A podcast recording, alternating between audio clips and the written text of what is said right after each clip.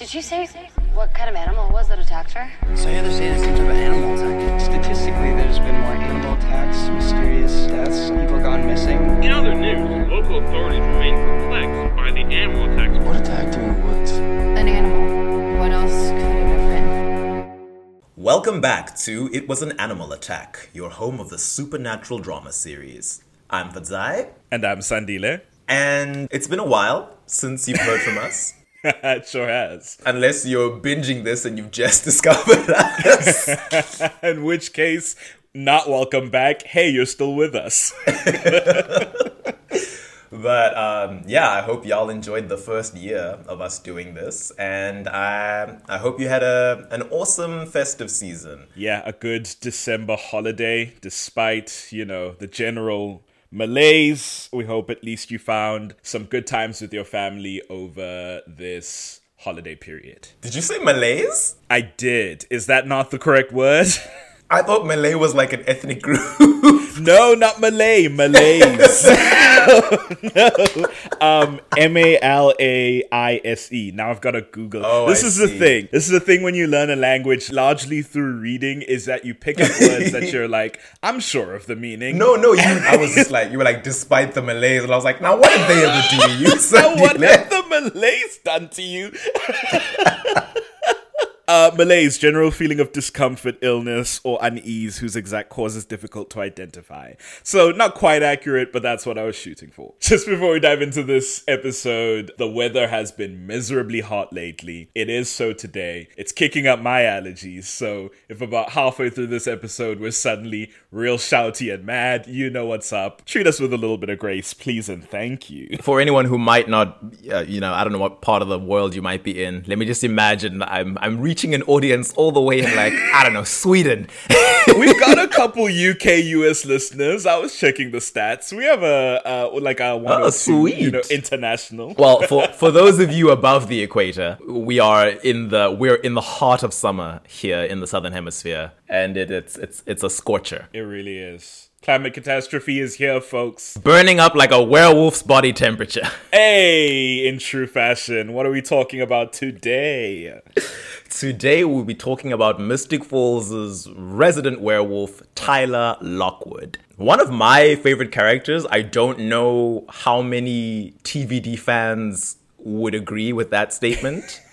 I think a lot of them a lot of them just perceived him as eye candy, but not all that interesting. But I I love him. I don't know. How do you feel? I am. It's it's interesting. I think he has a surprise good chunk in the middle of the show there that I did not see coming, and then on either side of that, I could take him or leave him. Uh, I think he's a fine enough character. I just think, like we've agreed before, doesn't get much to do sometimes. But he's he's fun once he's in his werewolf and then hybrid era, you know.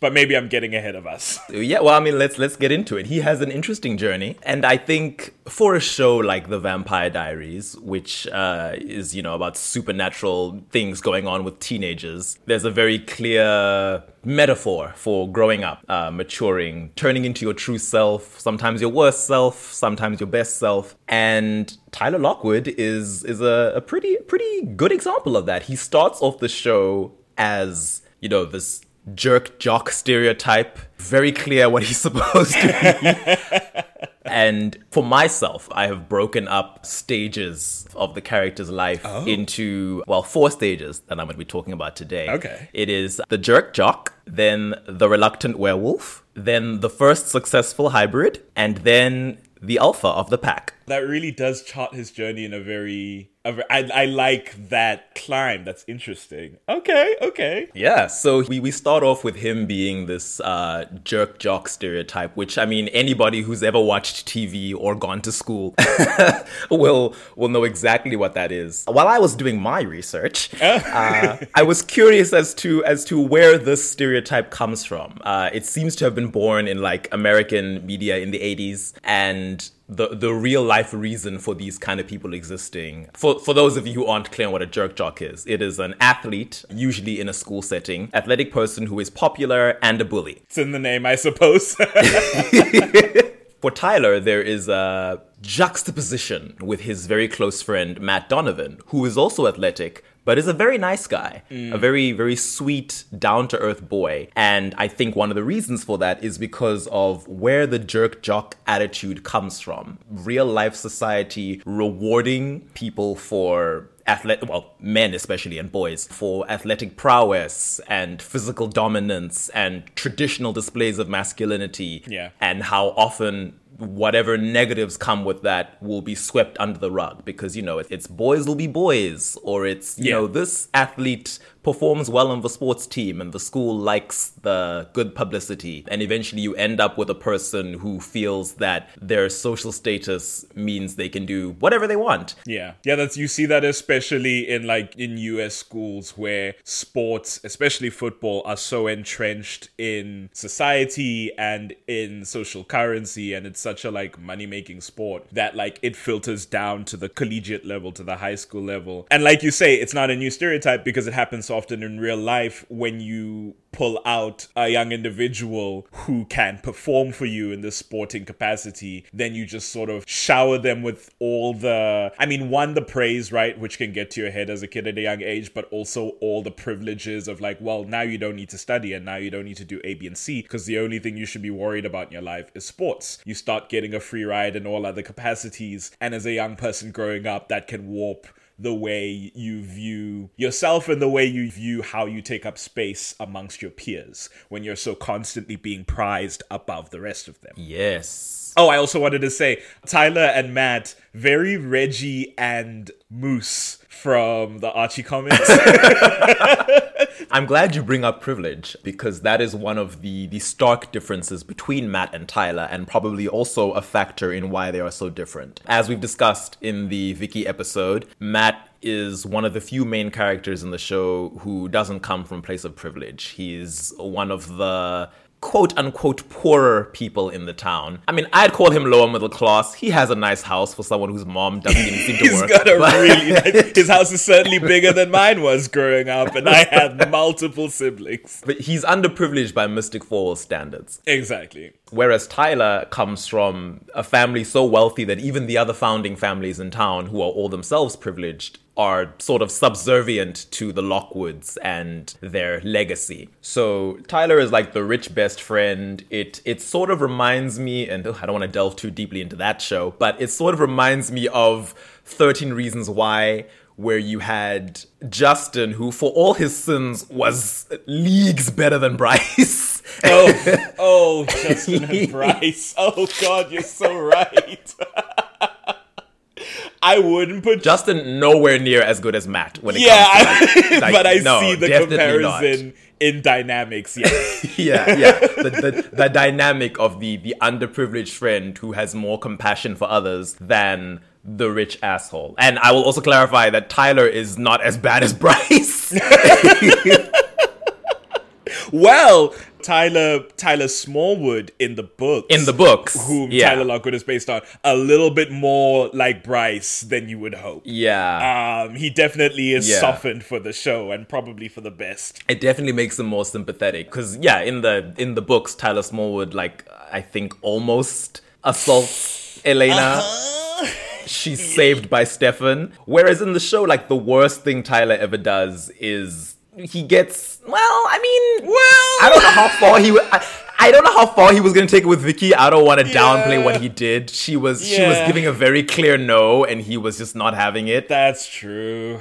Ugh. Yeah, so mm, yeah, Yeah. well, but Well. you know that was early season one, and maybe the writers hadn't decided that they wanted to redeem this character yet. And frankly, it's only up from there, thankfully. So that's like the lowest we ever get. and that's the only example of Tyler really being sexually violent in the show. But Tyler is quite an asshole. And in the beginning of the show, his major relationships are his friendship with Matt, which, as I've said, big juxtaposition there because Matt is such a kind person, such a sweet guy. You would wonder why he bothers to be friends with Tyler. And I think part of that is because Matt is the underprivileged one. Tyler is sort of his window into this Mystic Falls teen inner circle where you have all these founding family kids and Bonnie.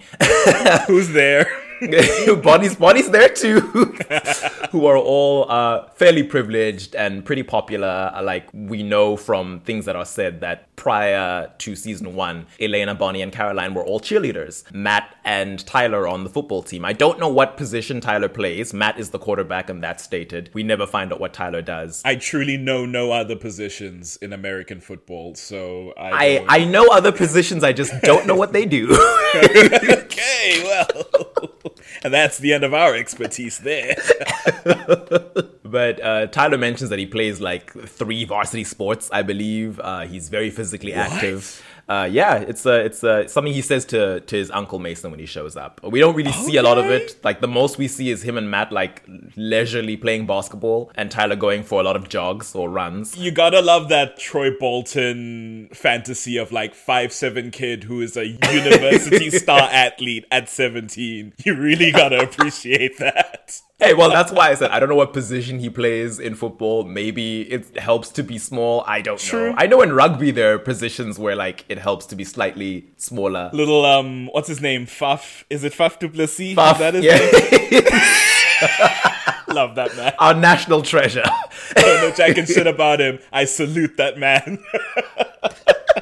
But uh, yeah, Matt Matt tolerates a lot of Tyler's toxic masculinity, and it's because of you know all the characters' relationships with each other and this this web that connects them all. Tyler is messing around with Matt's sister. Matt seems to find that out like in the pilot episode, and he's immediately like a lot of straight men. Yeah. He's immediately uncomfortable with the idea of his friend being involved with his sister. And in this case, it's because he knows that Tyler is a douche. He knows that Tyler's an asshole. And it's like, and yet you remain friends with him. You tolerate him. And now, Yeah. now that he's a threat to a woman you care about, it's like, ugh.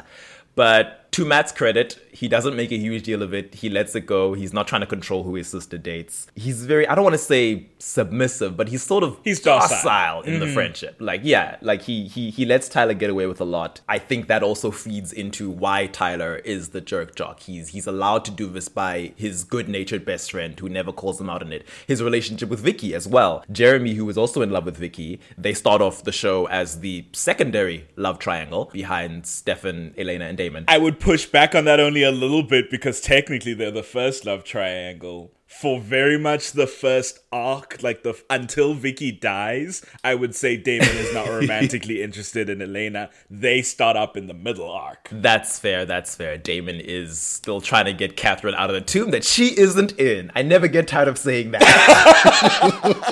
Let it be sung from the rooftops. But yeah, uh, there's a love triangle with Vicky at the center. Jeremy, who is just pining after her. We've discussed it in the Jeremy and Vicky episodes, and he cannot understand why Vicky is interested in someone like Tyler. Tyler is popular and rich, yes, but he frequently mistreats Vicky. He displays embarrassment when she tries to get him to introduce her to his parents. He slut shames her, sometimes even when she's right there. Uh, yeah, he certainly does. And once again, it's because he has all this shitty behavior that is rewarded because Vicky ultimately chooses him again and again. Even though every now and then she'll slide on over to Jeremy, eventually she'll stop when Tyler gives her the slightest bit of attention or the least bit of affection. She's like, "Yeah, I'm still I'm still holding out hope for Tyler." And a little bit it could be because Jeremy is significantly younger than her. He's like 2 years her junior, so maybe yeah, she's it's like hoping not a for thing Tyler you would 'cause- take seriously. Yeah, and also it's like I'm sure there's a complex with we don't get much into it, or rather, I should say, I don't get much into it in the Vicky episode because the first episode we ever did. I honestly, we were still just like figuring things out. But I have had a lot more thoughts about Vicky in that first season, the relationship with Tyler, and the complex that must exist, right? Because like you say, he's popular, he's attractive, he's a star athlete, football star, as you've apparently like elucidated to me now. And as the show would have you believe, she is a poorer kid from the other side of town. She's also got like her own like drug problems and stuff. She is a very self-assured character, but it's almost like a bit of a front, and once you get past that, you do see the insecurities of Vicky. You do see the sense that like maybe this dynamic has played on her a bit of the amount of power that Tyler has, not just in their relationship but in this town. Yeah. One, would it be smart of me to leave this relationship considering, you know, the status of my life? She says to Jeremy uh, when they're in that cemetery when she finally does get with Jeremy, and Jeremy's like, wow, this is how you guys live. And she's like, well, yes, this is my life. this is all I've got. It sounds a bit gross and calculating, but I, this is not something negative I say about Vicky, but this sort of possibility in this relationship, not as an active choice, but as a thing of like, yes, I like this person, and also this person kind of elevates me a little bit in a very weird way in this town that has gross classist like shit going on. So Yeah. I think there's all that going on too, and why Vicky doesn't doesn't always leave Tyler when she should. I don't know. Yeah, I think the classism does play into it, and also just the high school social status, as you say, because Jeremy also comes from a privileged background, but mm-hmm. it takes her a long time to consider him a proper romantic option. She's ashamed of Jeremy, and that's because at that point, Jeremy is like this emo kid who's like evolved into like a fully fledged stoner. The very first scene the three of them have together is Jeremy giving Vicky some drugs at school, still very much in love with her, even though she seems to be like, dude, that was a summer thing. It's it's over now. Now we're just like friends who get high together. And Tyler shows up. And before he even registers Jeremy, he sees Vicky. He seems genuinely pleased to see her, but he's immediately dismissive of her friends. He's like, "Oh, I figured I'd find you here with the druggies," and it's like, "Whoa, dude, these are her friends." All right, that blue blood is showing. Why don't you cover up? he does that annoying like alpha male thing where he he makes out with his girlfriend like In front of the other man, yeah. for yeah for Jeremy and and then goes further like he oh I didn't even realize at that point Jeremy had like nail polish Yes. and I was like why did this go away I Where did that this. go? the moment Jeremy. he cleans his act up, he loses his sense of style. Okay, cool. Tyler makes that lame joke where he's like oh Pete Wentz called he wants his nail polish back Tyler and I was, Homophobia, frankly. Pete Wentz is a bi icon. You take that back. uh, and I was like damn the 2009 of it all but also Listen. Like even though Jeremy hasn't said anything, I like to think that someone like Tyler would immediately notice if somebody else was interested in quote unquote his girl. Yeah, I think you're right. I think he's peacocking in that moment. Yeah. You don't you never address it in the conversation that the obvious dynamic is happening, but you just assert your he's basically pissing between him and Jeremy and like daring him to do anything about it. That's what Tyler's doing in that in that interaction. And in most interactions the three of them have. The three of them are so messy during the Vicky chapter of that show. Like, I as much as I think if I had been watching the show, not knowing where Tyler's journey would take him, I probably would have been on Team Jeremy. But I have to say, Jeremy takes a long time. In fact, no, he doesn't take a long time. He, he never does. Jeremy fails to respect Vicky's choice. Yeah. Because yeah, he puts himself out there and he's like, Vicky, I'm in love with you. I think that this guy doesn't deserve you. And I'm kind of hurt that our past relationship, you seem to be implying it was just about drug use and just like physical pleasure, whereas I genuinely like you. Also, Vicky, when Jeremy initially criticizes Tyler as only seeing Vicky as a piece of ass,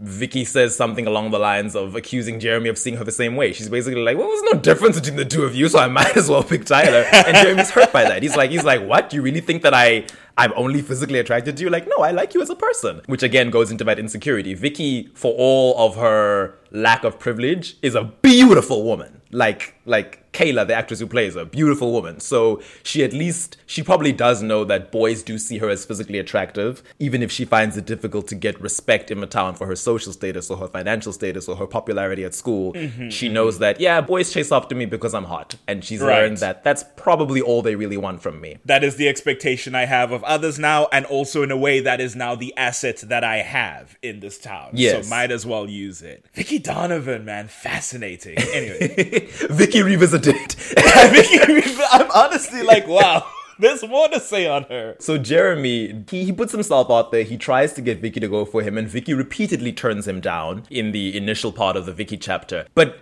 in almost every scene where Vicky is flirting with Tyler or trying to get Tyler's attention or trying to get his respect or maybe arguing with Tyler, Jeremy is constantly lurking in the background and sulking. And I'm like, I get it. The dude is like 15, 16, but it's like, come Yeah. on, man. Please You've stop following on, these two buddy. around. You've got to move on. And Tyler, for his part, seems to love rubbing it in Jeremy's face. He only really gets angry when Jeremy provokes him by like going directly to him and in, insulting either his intelligence or his worthiness of Vicky. For the most part, he seems pretty secure in the idea that he is the better option, which, you know, of course, he's older and richer and more popular. Jeremy has no friends, but several times Jeremy is able to get under Tyler's skin and it always very quickly turns violent.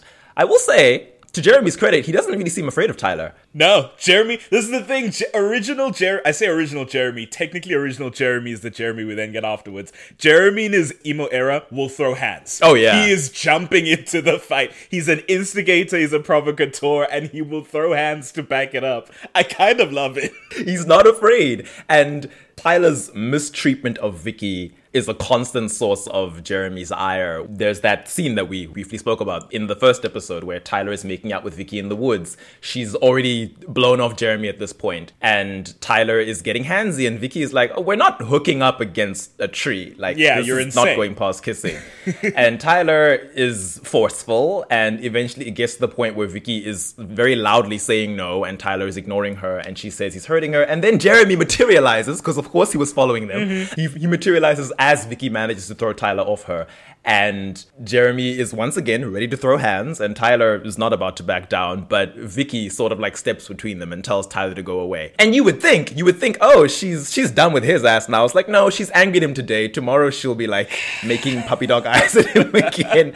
And before Tyler leaves in his bitterness and frustration, he's like, oh, Vicky Donovan says no. That's a first.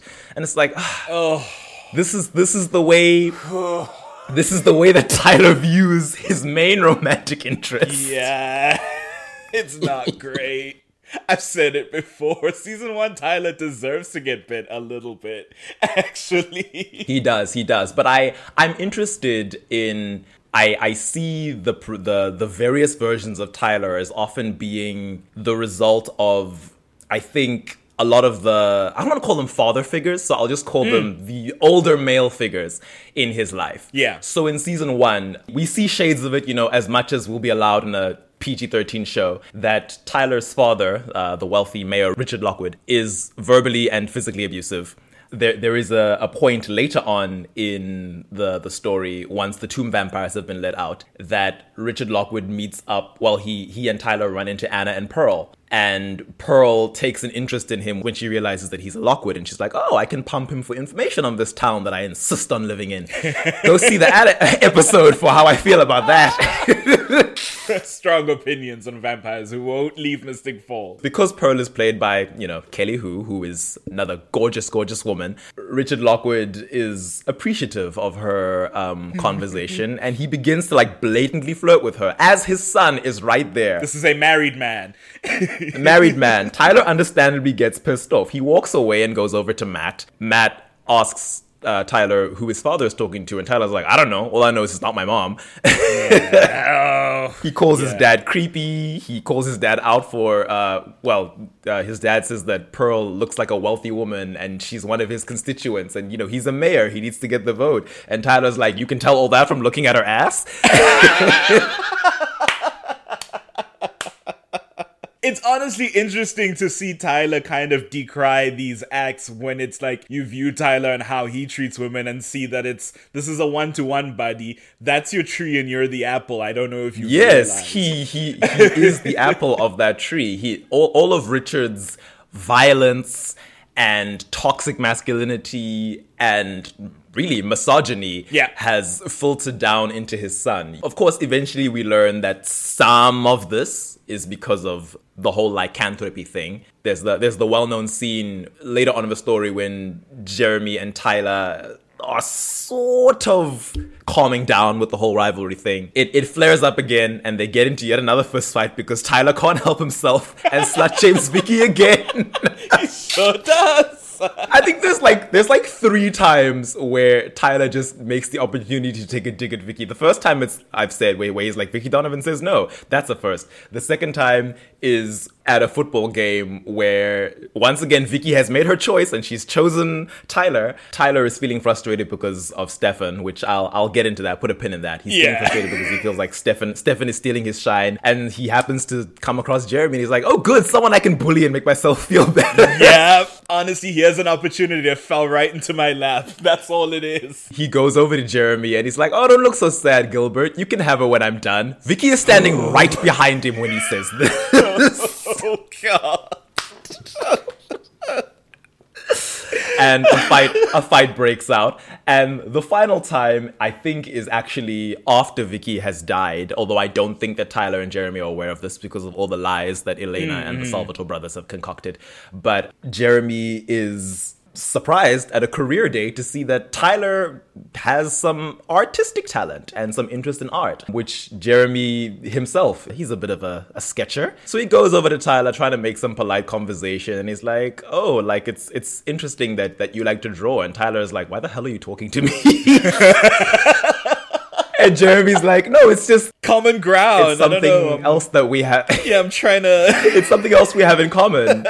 Um, and Tyler's like, something else? What what's the other thing we have in common? Vicky? Like we, we should be friends because we screwed the same chick. And before before Jeremy even has time, Tyler once again slut shames Vicky by saying Jeremy can go be friends with any of the other number of men that Vicky has slept with. He doesn't need to be friends with Tyler. She's not even here and she's catching strays. She's dead in the ground. She's dead. and given given how the other side works, it's possible that she was there in that moment, listening to this.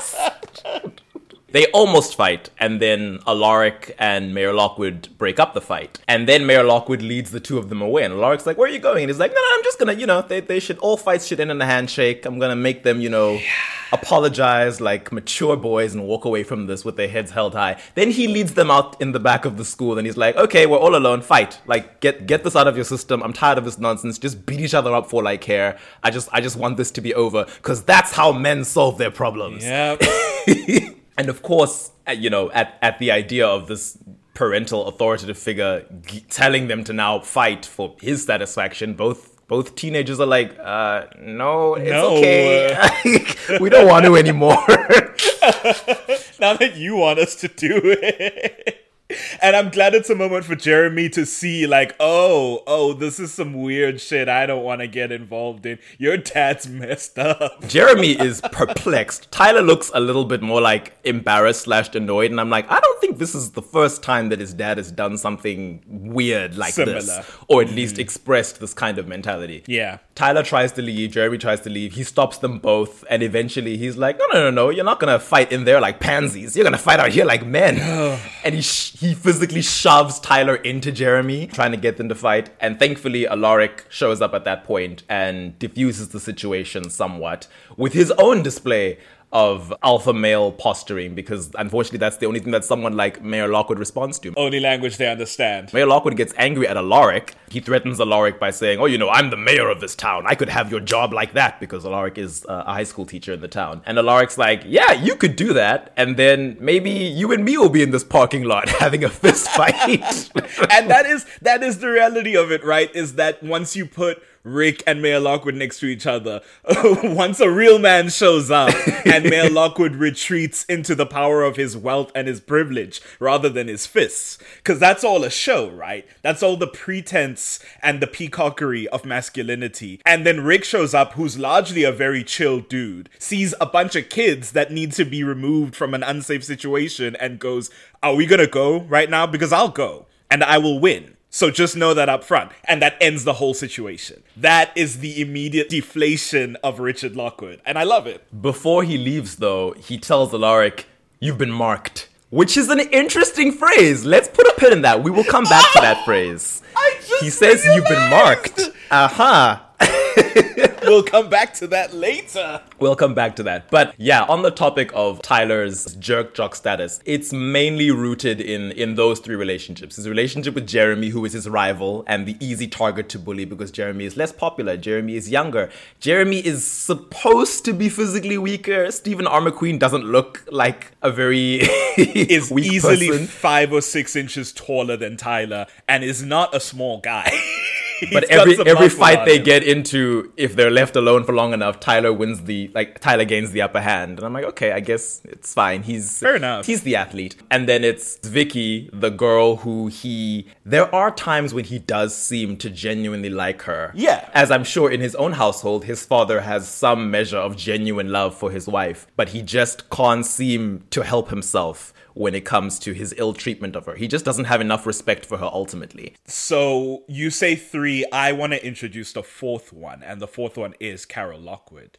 I think that both avenues of his upbringing, while Carol Lockwood is definitely a character that most of the time is supposed to be like the oblivious, slightly foolish, often tipsy mom character, right? Often tipsy. early that is who Carol turns into.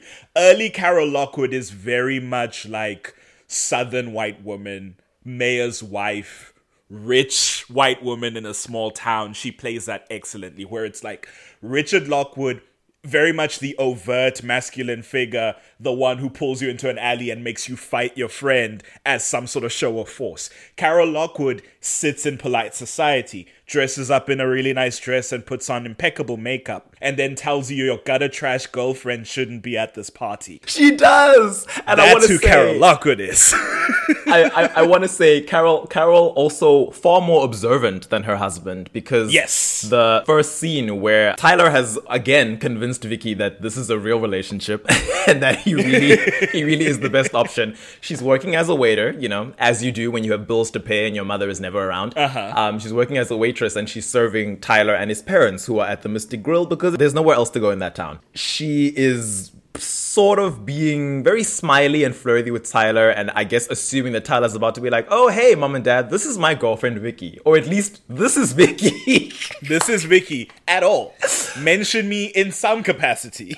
Tyler gives no indication that he even knows who she is. Much less that they go to the same school or that he's been friends with her brother for years. She she asks if Tyler wants a refill, and Tyler's like, "No thanks," and she she hovers for a bit, and then his parents are just like, "Oh, thanks, sweetheart," and then she walks away and she's like, "No problem." Which, considering the setup of this town, it's insane to think they wouldn't know who she was. She's, exactly. she's the Donovan. The Donovans are known. What? the Donovans are known, and I'm just like, if Tyler's been friends with Matt for so many years, like you must have glimpsed her like once around town. Like picking you up from their house or something. I guess they you would never have gone to Matt's house because I don't want to project on Matt, but I was very much the friend who I mean, my parents probably wouldn't let me have people over, but I would not invite my friends over to my house knowing that they were like at least even slightly well-to-do kids. Like nobody's coming over to my house to visit. So, I don't know if it's like, oh, they've just never been to pick up Tyler from Matt's house and seen Vicky in the background. But it's a small town. They're the mayor it's a small wife. town, and They everyone knows everyone. They went to school together with their parents.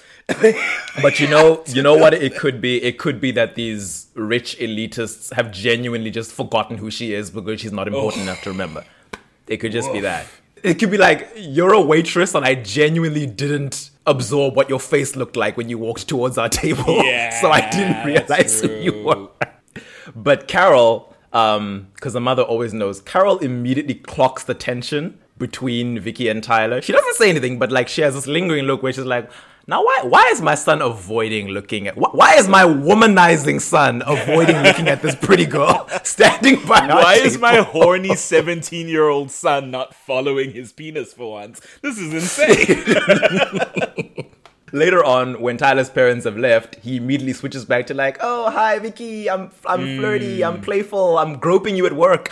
Um, and Vicky's like, "Oh, so so now I'm worthy of your attention because your parents have gone away." And, so now you know me. and Tyler's like, "What? No, it's not like that. Like, I don't. I, I what you you think I'm ashamed of you? Why would I be ashamed of you?" And then Vicky basically has to lead him into into inviting her to one of the many Mystic Falls parties that are honoring their freaking founder families like they always do. Mm-hmm. Jeremy, who's lurking nearby as always, is listening with a keen and jealous ear.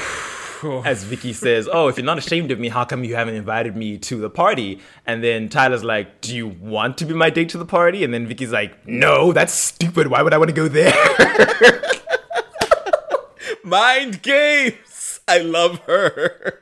T- Tyler, in a surprising display of charm for him, is like, "Yeah, it is stupid. I hate these kinds of things, but it'll be more enjoyable if you're there with me." Um, and then it's like, "Oh, look at you mustering up some affection for this poor girl." Ugh, God, that is the thing, isn't it? It's like you play the math of like every five sentences he says one charming thing, so it's worth it, I guess, to stay with him. It's like, no, girl, get out. it's enough for Vicky because she's suddenly like Tyler walks away and she's like, you know, giggling at her phone, sort of energy, like, oh my gosh, he asked me, yay!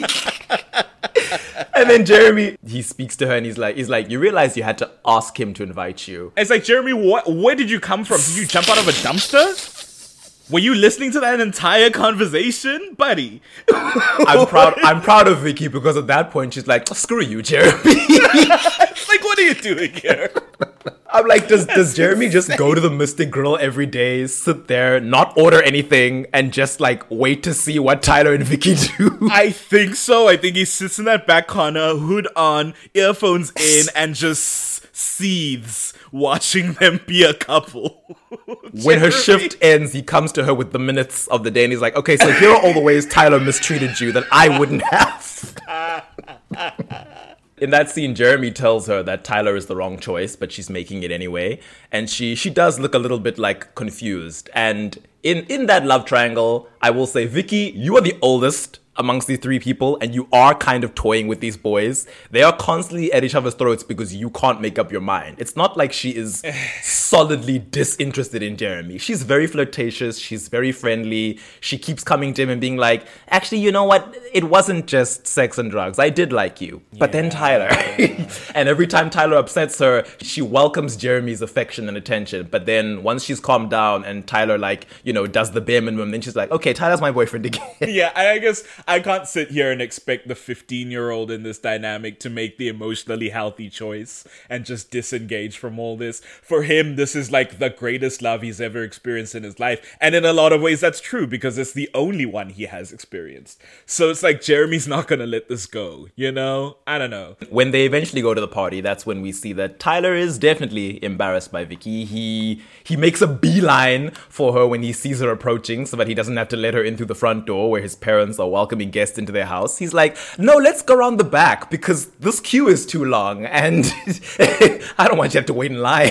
Yeah, this is for you, and I'm gonna make your experience at this party better. I'm not hiding you from my mom. he spends the entire night like keeping her away from the family and vicky isn't dumb she clocks what's going on and she she asks she like she she tries to give him a chance to you know be a gentleman be a nice boyfriend and she's like oh this is a beautiful house that I've never been to, even though we've been involved for months. Do you want to show me around? And Tyler's like, no, the house is stupid. Let's stay exactly where we are. Oh, God.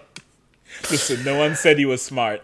Unfortunately, no one said Tyler Lockwood was smart. And then Vicky Vicky is like, "Oh, okay. Or we could just sneak upstairs to your bedroom since, you know, that's that's probably all you're interested in using me for. Or or, or maybe I could just go get drunk and give the pastor a lap dance cuz you seem embarrassed, like you seem worried that I'm going to do something wild and crazy cuz I'm gonna trash." Vicky, did you say give the pasta a lap dance? that's what she says. She's like, "Oh, maybe I should just go give the pastor a lap now we know she was talking about Pastor Young, so you know you can't have that mental image. Well, I think she calls him Pastor Bill. I don't know if that's Pastor Young's first name. No idea. Uh, no idea. Speaking of Tyler Lockwood and first names, his father's first name changes in his first appearance. Oh. As I've mentioned once before. He's Charles, the first time he's addressed by name. His wife calls him Charles, and then forever after that, he's Richard. So I like, Richard I don't know. better. Dick Lockwood. It works perfectly. Yes, Dick Lockwood. now imagine if he'd kept the original surname of Dick Smallwood. Dick. that would have been unfortunate. I do think that's why they changed it to Lockwood, though. Quite honestly, I think Smallwood worked in the '90s when that book came out, but like 2009, rife for, for Yeah. like joke material. Interestingly, I think if he had remained Charles, that name is like its its root is linked to Carol, um, his wife's name, and. Caroline. So Wow, for whatever that's worth, the Oedipus complex is real. we'll we'll get to Caroline. We'll, We'll get, get to to Caroline, who is largely irrelevant during Tyler's jerk jock era. oh yeah, they barely interact. But yeah, before I, I don't want to get ahead of myself. I've got a lot to say about Caroline. Love, Mm. love, love Caroline's role in this story. But um, Tyler tells Vicky in that scene, "Oh no, you're being crazy, girl. I'm not embarrassed by you." And Vicky's like, "Well, come, let's let's let's go meet your parents." And Tyler's like, "No, no, no, no, no, no, no, no. let's not do that." Um, and she calls him out on it. She's like, she's like, yeah, you're. It's it's pretty pathetic that you can't stand up to your mommy. And it's interesting that she she she chooses mommy, not both his parents or his father specifically. Oh, yeah. but she chooses she chooses the mom as the thing that he's he's afraid of. Whether that's to emasculate him or Because she's clocked the dynamic at the, at the very least. She can see that that's the fear there. That's the Richard Lockwood doesn't have a huge issue with Vicky. If he does, he doesn't really. He's not invested in that respect. The most Richard is involved is that oh, my son has a girlfriend. Okay, good. I know he's not gay. That's about as Yeah. much Richard is concerned with. I think yeah. I think absolutely, absolutely, Richard would respect that Tyler's dating this girl because she's hot. It's not that deep. Yes. and it's important that Richard thinks she's hot, even though she's a minor. But we won't get into that. Oh, Um, no. Carol. Carol is the one to worry about because the moms, especially with boy moms, is the thing. Vicky knows she's a boy mom. She's very protective of her her perfect son, and she's the one that Vicky has to either impress or deal with when it comes to being Tyler's girlfriend. Vicky sees the whole game. Yeah, and Carol, because of the dynamic of these Mystic Falls elite families, Carol Lockwood is the one who'd be like, "Let me examine your entire pedigree and see whether you are worthy of being with my son, even even just for a bit, even if this isn't like a long term thing. How dare you approach our family tree and not be not be a that. Gilbert? Exactly. Uh, you're not a Gilbert. You're not a Fell.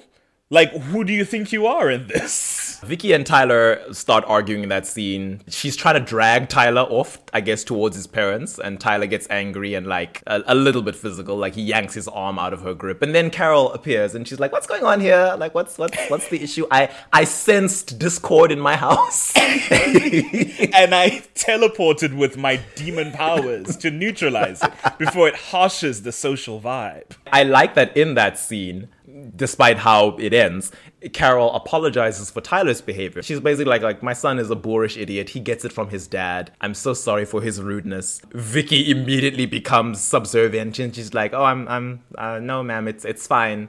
Uh, we were just talking. Falls into the trap. Carol is like, "Oh, you're you're Vicky, Matt Donovan's sister, right?" And I'm like, "You see, you knew you knew who You she was. Why were you acting funny the other day?" She's playing the long game. This is the shit that these rich southern white women do. They're playing the weird social web. Ugh. Vicky tells Carol, "No, no, no. Uh, Tyler and I were just saying goodnight," and she she leaves in a huff. And Tyler does seem genuinely sad to see her go, but his mommy is behind him, so he doesn't say a word. Uh, and Carol Carol leans over and whispers in her son's ear, "That's what happens when you let the trash into the party." Um, which, damn, Carol, what did Vicky ever do to you? Beautiful performance of just like a vindictive middle aged woman. I love her. I forget her first name. What is the actress's name again? I can't remember her. I mean, she's she's much nicer as Lydia's mother. Oh, but she's the same person. she's a nicer version of this character by relativity. Lydia, she, I, I love that she plays Lydia's mother, and the actor who plays Richard Lockwood plays um, Jackson's father. Plays Jackson's dad. Yes, he's also the same character there. Although I believe it there more that he's like a loving, caring father, even though he's a rich douche. They're they're Yeah. very concerned about their adopted son who seems to be like struggling in high school, and they want the best for him. I like that dynamic a bit more.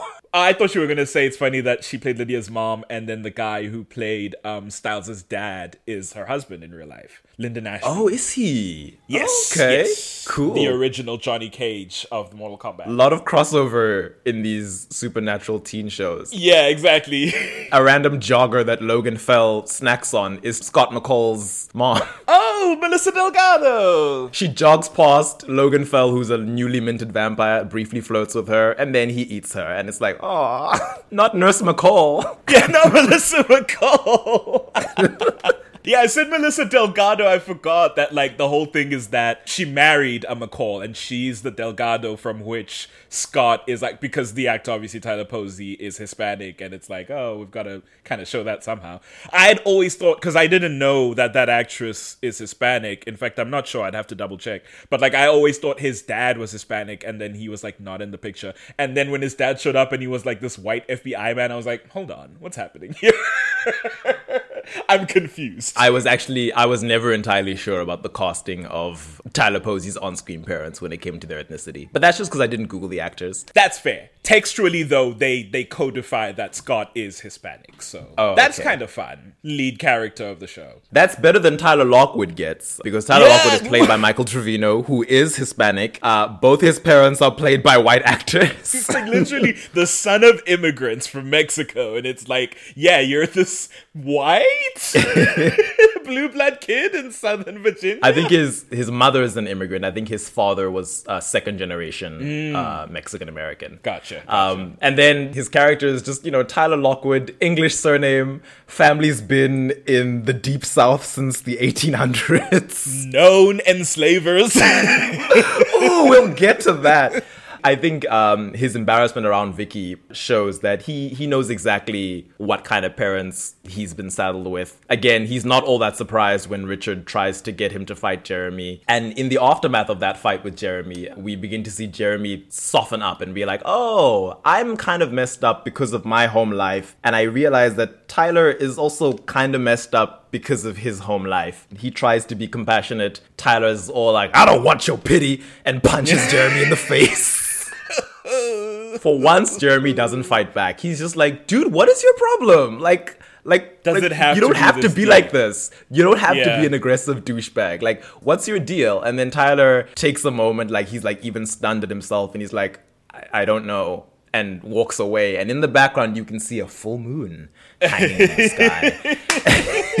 as cheesy as the full moon part is, I do love that scene because it really takes the thing at face and goes, yeah, there's a lot going on here. And even the person experiencing this is recognizing that, like, goddamn, I can't seem to get out of this whirlpool of, like, I don't want to be this. And I appreciate that. It's not a thing you often see in real life because, like you say, this is an archetype that exists in our real lives. We've all encountered these sorts of men and, like, young boys who are so beholden to these patriarchal ideals, these misogynistic ideals, this this idea of strength, of anger, and of violence as a positive thing, as like the thing you should aspire to as a masculine person in society. And very rarely do you get that. it's the difficulty in the discussion we're having about men, especially today, and the empathy that we have to show if we have any intent of like shifting the regime and like the paradigm, but it's difficult to show when men themselves don't want to abandon these ideals. It that difficulty, that empathy of like, you can choose another way. You have to want to get out of this. You have to cherish other ideals. And it is a story at the end of the day, but it's nice to see that even in his own eyes, he's like, well, shit, man, I honestly don't know. I literally just punched you five seconds ago, and in the minute nobody was also escalating as I'm escalating, I had a second to go, why am I doing this? you know? yeah. It's very refreshing. And I think it's both. Well, for Tyler, canonically, it's both nature and nurture, right? It's because he's been raised by this douchey father, who, by the way, in the in the scene where Richard tries to get them to fight, and he's like, "You're not gonna fight in there like pansies. You're gonna fight out here like real men." Yeah. He says, "That's what my father taught me," and it's like, "Oh, Yeah, this shit goes cycle. this shit is an old ass redwood tree, and the roots keep digging deeper. Actually, I think redwood trees' roots are notoriously shallow, so maybe that's not the best tree to call.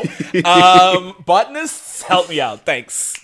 But it's like it's like Tyler is this way because his father has raised him this way, and his father's father raised him this way. So that's the nurture side. But also, obviously, Mayor Lockwood's father would have been a Lockwood, and we know that the Lockwoods have this family curse, which is stated to come with rage and aggression issues, and it partially explains why a lot of the time Tyler just cannot seem to keep his hands to himself. Like he's it's very easy to get him upset. Whereas Jeremy, you know, Jeremy's more prone to sulking. He'll throw hands, but usually only when Tyler has been like, "Bring it on, Jeremy! I'm gonna kick your ass." That's like that's like his catchphrase with Jeremy in those first like seven episodes. Like, "I'm gonna kick your ass! I'm gonna kick your ass." At one point, Jeremy's like, "You keep saying it, but you don't make a move." And everyone's looking at Tyler like, you keep really going on about kicking this 15 year old's ass. I don't know if we're supporting you in this. but it's it's interesting because the lycanthropy, the whole werewolf curse thing, is textual, but then it is also sort of a metaphor or allegory or whatever the correct term is. I'm always mixing them of the sort of patriarchal aggression, right? Because up until season two, we get this vibe that the werewolf gene seems to be passed down men. And we're told that my father, his father before him, it is this biological thing that affects them, but it is also representative of the issue of patriarchal culture, the issue of masculinity coming down the generations, and how that, especially at this pivotal time, like you said, where at the beginning, this coming of age of Tyler, it influences you when you're deciding the kind of man you're going to be. So it's it's an interesting like it's it's in the text, it's subtext, it's it's it's all over. Yeah. I like it. I like it. It's very well done. lycanthropy as this sort of allegory for patriarchy has always interested me, especially with these supernatural shows, because often these characters who are werewolves will be overwhelmingly men, as opposed to witches who will usually be women, mm-hmm. even in a show where males can be witches. So in Vampire Diaries, most of the witches we see are women, whereas most of the werewolves we see are men, and it's it's it's interesting when you when you compare the curse of lycanthropy that the Lockwood men have to deal with, with all the rage and aggression and the toxic masculinity, versus how the Bennett witches are this like proud matriarchal family. They seem to pass the the surname down the The mother side, the woman line. Yeah. Yeah, because it's like when, whenever you find a woman, she's a Bennett witch, and I'm like, this surname hasn't gone away in like 200 and you years. named your kid a Bennett. You'll manage to do that through the 1800s. Beautiful. beautiful. but also that the Bennett witches also get saddled with a lot of the Yeah. The negative sides of what society expects of women. They are always matrons. They're always having to help and fix and nurture The other people's issues. yes. Yeah, especially as black women. Uh huh. Just uh, so that we can wrap up the jerk jock arc. While Tyler's main role in season one is to be Jeremy's rival, and it's it's much stronger when Vicky is alive. It's definitely as as much as there is some affection from Tyler's side there for Vicky. I think it's very clear to see that ultimately Jeremy did love her more For whatever that's worth. for whatever that's worth. Once Vicky is dead, Tyler does feel guilty. I think there's a there's yet another party that's had in the aftermath of her death where Kelly Donovan, Matt's mother, has come back to town and she's in mourning and she's she's dealing with it by drinking and not dealing with it. And she and Tyler get to commiserating. While she tells Tyler that I don't really want to think about Vicky's death right now, it makes me feel sad. Tyler's like, well, it's all I can think about because I accept that I was a pretty bad romantic partner to her and now I can never ever make it up to her. I can never be better. And I wanted to be better. I just didn't really know how. And now it's too late. And then they start flirting and drinking together. And he makes out with his best friend's mom. I- Listen, in the story, in the text, right? Tyler's wrong for that. That's a crazy thing to do. yes. But outside of the text, I sort of go, why are you as an adult? I understand you're grieving your dead daughter and you have imbibed a bit. But like Absolutely. Kelly, this is a 17 year old child who is the same age as your baby. It's your son. Your youngest child. what are we doing, girl? They're both really drunk, and the the sad thing is in that scene, while Tyler, you know, he has he has that brief moment of clarity where he's like, "Yeah, I was a shitty boyfriend, and I feel bad." They talk about Matt for a little bit, which is strange. They were just talking about Matt. How did he slip Yeah. their minds? But they talk about Matt for a little bit, and Tyler's like, "It's nice to see that at this party, Matt is sort of letting loose. That's sort of how Matt's dealing with his grief. He's like, well, my mom is sad. I'm not gonna stop her from drinking. My sister's gone. I can't really, you know, take care of her anymore. So I'm just gonna try and have fun and cut loose." And the minute he does, he and Elena round the corner and see Tyler and Kelly making out. He's like, "What the hell, dude?" I let my guard down for one second. One second. I give myself a break from being the responsible one for a minute. No, but I, I do think it's interesting putting those two together, especially in opposition to Matt, where it's like Matt, who's always doing his best to like do right by everyone, to be responsible, to try and hold everything together.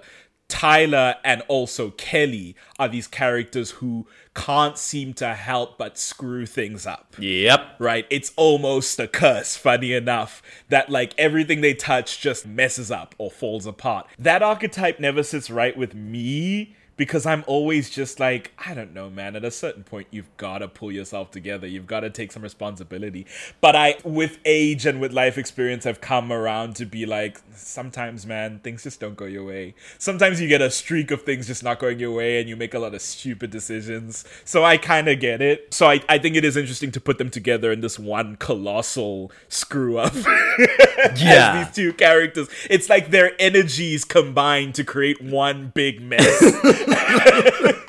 like karmically they overlapped, the pi orbitals combined, and the shenanigans redoubled. That's the perfect way to put it. And Matt is understandably livid in that scene. And for once, he doesn't, he he's not the bigger person. He's not like, Yeah. I'm gonna be calm and let Tyler get away with this nonsense the way that I let him get away with beating up my ex-girlfriend's little brother and messing around with my sister and bullying people all the time. At first, Matt doesn't get physical, I will say. He is enraged, but he doesn't get physical until Tyler's like, Oh, come on, dude, like, relax. It's not that big a deal. I just made out with your mother. Calm down. You doing the perfect voice. And it's like, all right, well, now we're flying off the handle. Donovan, knock his lights out. Matt punches Tyler in the face, but much like all Tyler's altercations with Jeremy, once Tyler hits back, and it's insane that he hits Yeah. back. It's like, Tyler, you are very much in the wrong here. What are you upset about? But I mean, is he in control? Is the question. That's the question that's been in flux since the full moon scene. Is like,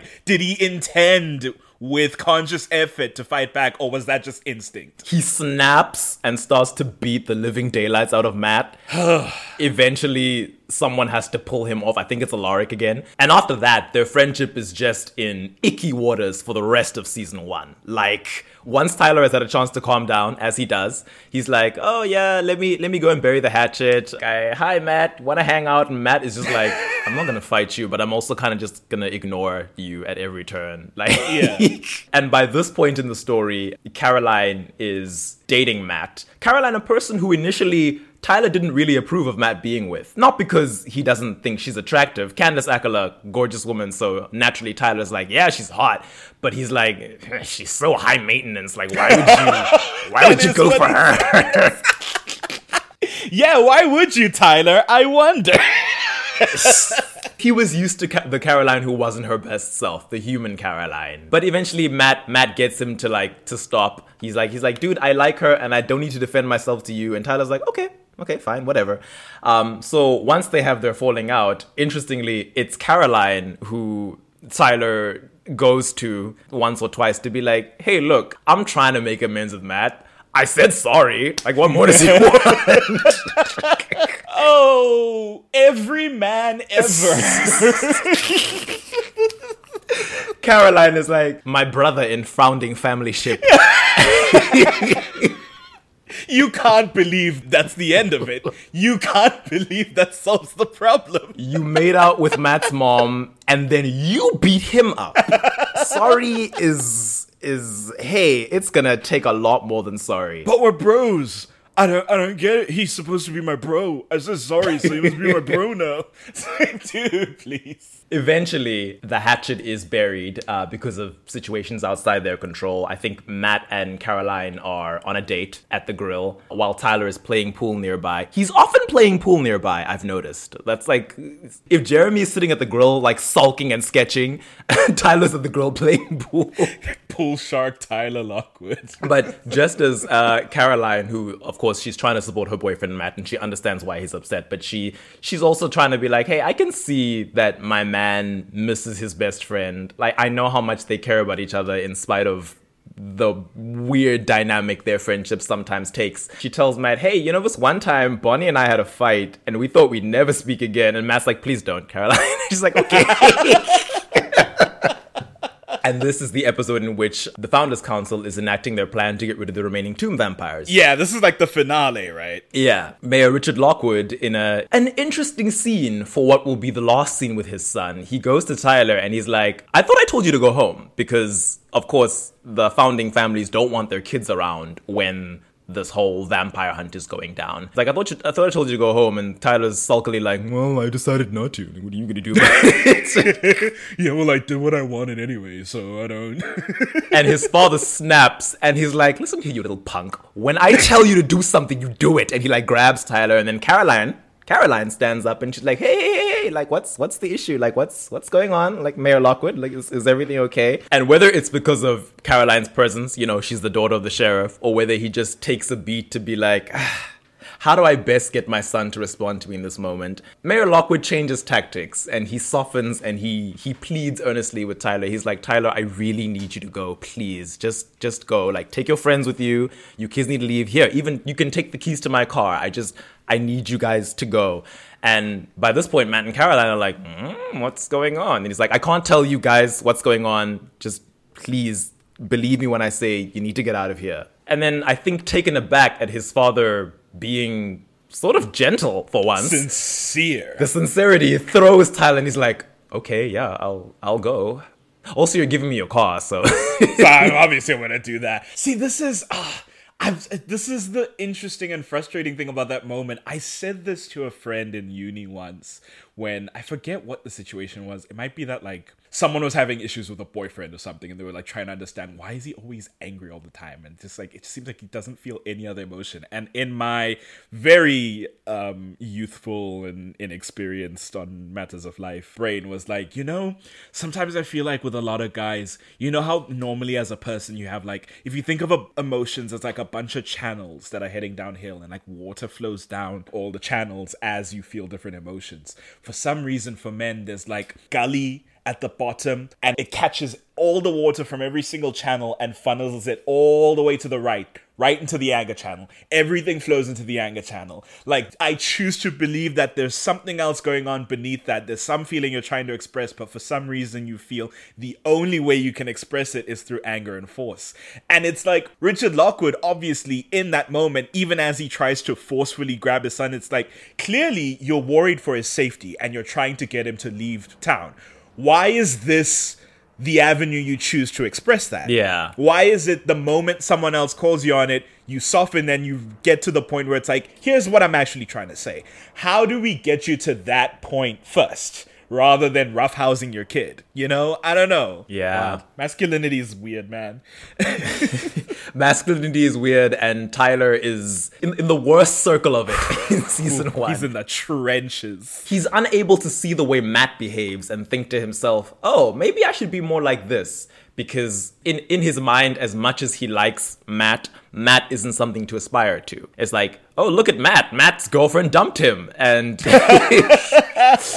at Matt. Matt has to settle for Caroline, who's ugh. Right. Because Matt's a chump, right? The thing is, yeah, Matt's nice, but being nice just gets you screwed over. If you're the nice guy, you finish last. That's what we heard all the time growing up of just like, Yeah. don't waste your time being genuine and being sincere and being kind because you won't get anything out of it. It's all transactional. And what Tyler gets out of his shitty behavior is uh, a lot. Like his, Yeah. he's he's privileged, he's popular, he gets the girl, quote unquote, until you know eventually he goes too far, and Vicki's like, okay, I want Jeremy now. Yeah, at the end of the day, he doesn't get the girl. At the end of the day, he's miserable because he's mistreated everyone within his reach. Matt doesn't speak to him for five episodes because he's an asshole. You don't really get anything long term because at the end of the day, people wake up to your bullshit.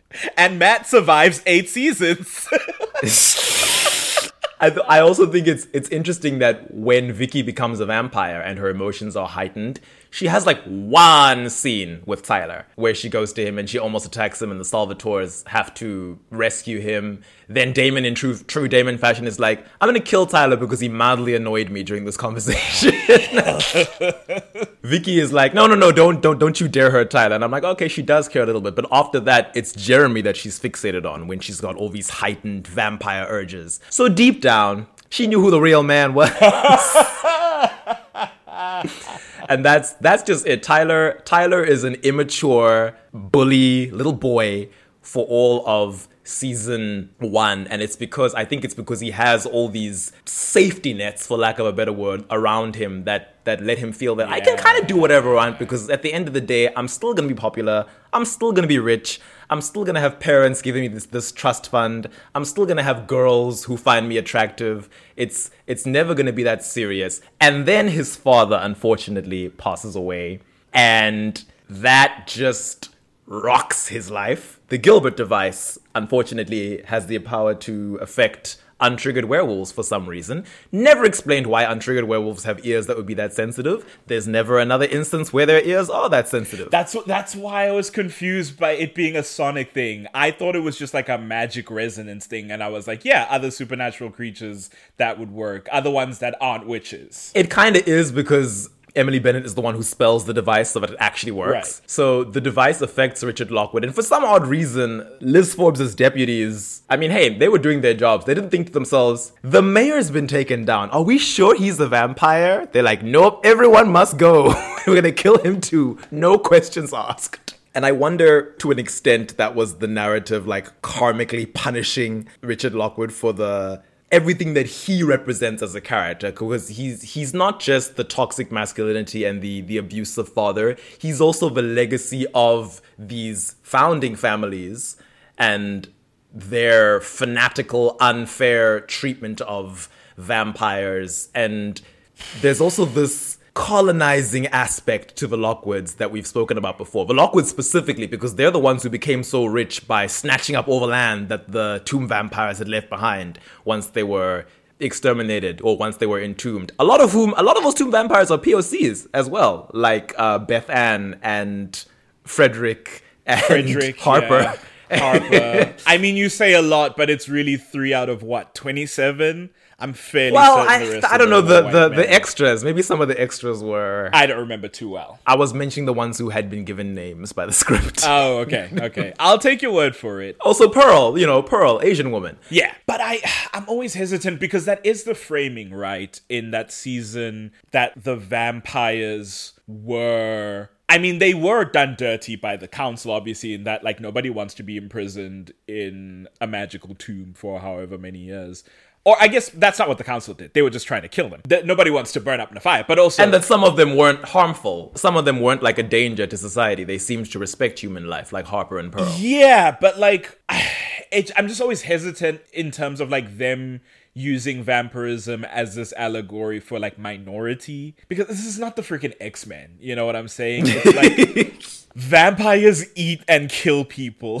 That's kind of the thing that goes start to finish with this show. A lot more vampires that exist are the vampires that eat and kill people. And in the 18 mid mid 1800s, I don't think it's an insane thing for not to be like I'm pro Mystic Falls Council, but it's not an insane thing to go we need to rid this town of vampires. They're killing our people. That's not a crazy thing. Damon has a line in the episode when he's trying to free Katherine, and Stefan realizes he's not just trying to free Katherine, he's trying to free, free all the vampires. And Stefan goes, They're going to kill all the people of Mystic Falls. And Damon's like, they deserve it for every every single last one of them for putting them in the tomb. It's like I don't think the vampires aren't black people. The vampires aren't enslaved people, right? Who are done dirty by colonizers. Most of the vampires are white. Most of the vampires are like gentry or like just like regular people from the colony of Mystic Falls. I don't think that they're a minority allegory. I don't think that's a good idea if that was the intention. They are monstrous, right? They are a lot of them learn not to be. A lot of them choose the path of like, oh, I can drink from blood bags, I can do this, I can do that. But like it, it's, it's just a strange position to take on vampirism. I think that's also the, the intent with Augustine, which I think Augustine is largely stupid, but I do think that it does Yes. well in going, okay, we're five seasons in in our vampire story, and we know that vampires are generally a threat to humans, but humans are also capable of a violence that is commensurate with vampires once they have the right tools and the right amount of time, right? That's kind of the idea there. But even there, it's like the whole point of the Augustine Society was to try and use these vampires that have been slaughtering people to like maybe better human society. It's very strange to position vampires as this like persecuted minority. I don't know. This is so unrelated. I to- guess I guess yeah. As far as the council knows, I was just I was just thinking that it's this it's sort of this bookend thing for season one, where Right, Mayor Lockwood is he's dragged away with the rest of the remaining tomb vampires, and rather than you know dying in the flames with most of them, he is killed by one of the tomb vampires who happens to be lying right next to him, and it's like oh they they finally got their revenge on the founding families. Yeah, I suppose. I mean, it's it's. uh, Does Richard Lockwood deserve that for that?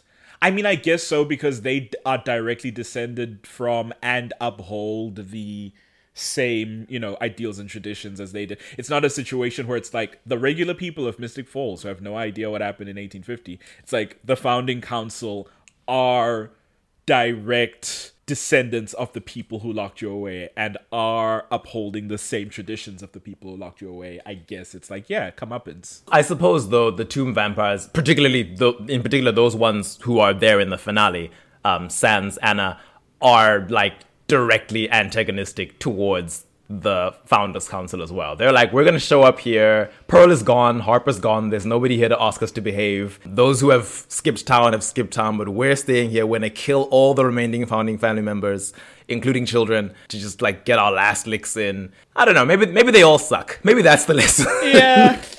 I think we need to get more comfortable in a they all suck situation. I think that's fine. Except that Anna dies and Damon gets away. But, you know. God. But yeah. More importantly, the device also affects Tyler, who is driving away with uh, Matt and Caroline at that point, as his father has asked him to. He's supposedly well out of range of where the device was supposed to be able to reach, but it still affects him. He is in excruciating pain, crashes the car, and they're in a car accident. It looks as though Tyler has been injured because he doesn't seem conscious, and I think I think that's sort of what ends Matt's anger at him for that season. Like as Matt watches his friend and thinks that he's dying, he's like, "Oh my gosh, please be okay." Like whatever else might have happened at the end of the day, like I do love you like a brother. it's friggin' Travis Barker going down in that plane and surviving, and it's like, well, shit, we gotta bury the hatchet. We're getting the band back together, you know. Yeah, that situations will change everything. That might not be a reference for everybody. Um, I had Blink One Eighty Two on the mind this week, so Uh, but Caroline loses consciousness a few moments later. Initially, I thought that only after Caroline's life was hanging in the balance did Tyler's eyes flash that golden amber werewolf color. It happens when he's lying on the floor after the accident being examined by the EMTs, and Caroline and Matt are still standing up, seemingly fine. So, unless the magic could sense that Caroline was about to drop from, from life threatening injuries. what happens if you put someone in a coma? I don't know. I don't know whether the, the eye color was just a, a random werewolf flex. I don't know. Or whether it was because the curse was like, I'm about to get activated. I'm getting ready. the conscious sentient curse coming out of its cage. hey, you know what? You know what? Actually, since now we're we're at the end of season one, so that happens. His curse is not triggered because Caroline ultimately is rushed to the hospital, given Damon's blood. She survives. But as we enter season two, in the aftermath of Richard Lockwood's death, and on the human side, on the Founders Council side, Carol Lockwood is beside herself. She is upset. She's like, I don't know which one of you screw ups screwed up, but my husband was not a vampire. I don't know how you let this happen, Liz Forbes. And Liz is like, um, I didn't do anything. John Gilbert knocked me out. I actually was not spearheading. I actually was thing." against this plan, bitch. Don't come at me because your husband screwed up. She's like, it's not my fault that you and your husband were being chummy with John Gilbert of all people. Of all that man doesn't even live here. Over me? I've been holding this town together. I've been committing so much police brutality trying to keep this stupid town together. Don't come at me. And Liz is like, I don't really care. I'm the one whose husband is dead. So, you know, I'm very upset. Uh, and I think I'm allowed to be upset. Damon, of all people, has to diffuse the situation. He's like, ladies, ladies, please, let's not fight. We're all friends here. It was a tragic thing that happened. And as soon as they leave, on the supernatural side, Damon's like, okay, Stefan, I want to know what the hell is going on with Mayor Lockwood's family because he was affected by the device. I'm now hearing that Tyler was affected by the device because he had a car accident. The Lockwoods aren't vampires, so what the hell are they? And that leads into the mystery of the werewolf chapter. Damon and Stefan are trying to figure out what exactly the Lockwood family. Mason Lockwood comes to town seemingly to mourn his brother who has just died. His brother, who's like 15 years older than him, Quite a bit older than him. I don't actually know how old Mason is supposed to be. he gives me like finished college a couple years ago, but like hasn't left the vibe behind, you know? Maybe, maybe a aging well thirty year old. I don't know. Okay, okay, I can take that. He's old enough to have last seen Tyler when Tyler was ten, which was seven years before. So 25 minimum. Yeah, because I mean, he would have had to be like an, an adult to like skip town and just like you know ditch everything. 25 between 25 and 30. He sees Tyler and he's like, Tyler, oh my gosh, look at you. You're like oh, this grown up muscular jock. Like in my mind, you're like 12. And Tyler's like, that's two years older than the last time you saw me. Oh. it becomes uh, clear that Mason is snooping around for something called the Moonstone. Tyler immediately knows where it is, but he doesn't give it to Mason because you know this this uncle who he barely knows. He's like, I don't trust your intentions, and I want to know why you want it. At first, he thinks that Mason is like looking for heirlooms to sell, and Mason's like, No, no, no. I just want this. I want this sentimental moonstone that my father gave to my mother uh, when he married her. It's like a family heirloom but it doesn't really mean anything to the family. So I just wanted, you know, keepsake. And Tyler's like, oh, okay, sure, I'll have a look around. It's definitely not already in my pocket. I, I'll let you know if I find anything. Also, I have to say, as a family heirloom, ugly as hell. I don't know why you would give that to your wife and be like, my darling. It's enormous. I can't imagine it on a pendant. That's crazy. It's possible Mason was just lying about that. Because I mean, if it's if it's been in the family, it would have stayed there anyway, whether his father gave it to his mother or not, since she's the one who true. would- would have been marrying into the family. So he could have just been lying. Tyler's like, I don't trust you, uncle. I haven't seen since grade four. Uh, I was nine in grade four, so. A lot of Americans were too. He might have he might have been ten in grade five. Oh, Yeah, they do that half and half thing, don't they? When your school year starts in September, stuff. September. Yeah. That's so odd. So while Tyler is suspicious of Mason's intentions, he doesn't yet know that anything supernatural is going on. Whereas the Salvatore brothers, mostly Damon, become obsessed with finding out, oh, what's going on? They they suspect that if Tyler is supernatural, he knows about it. Damon, being Damon, keeps engineering very dangerous situations to try and prove his his theory. At first, it's simple. He's just like keeping an eye on Tyler, and he's like, hmm.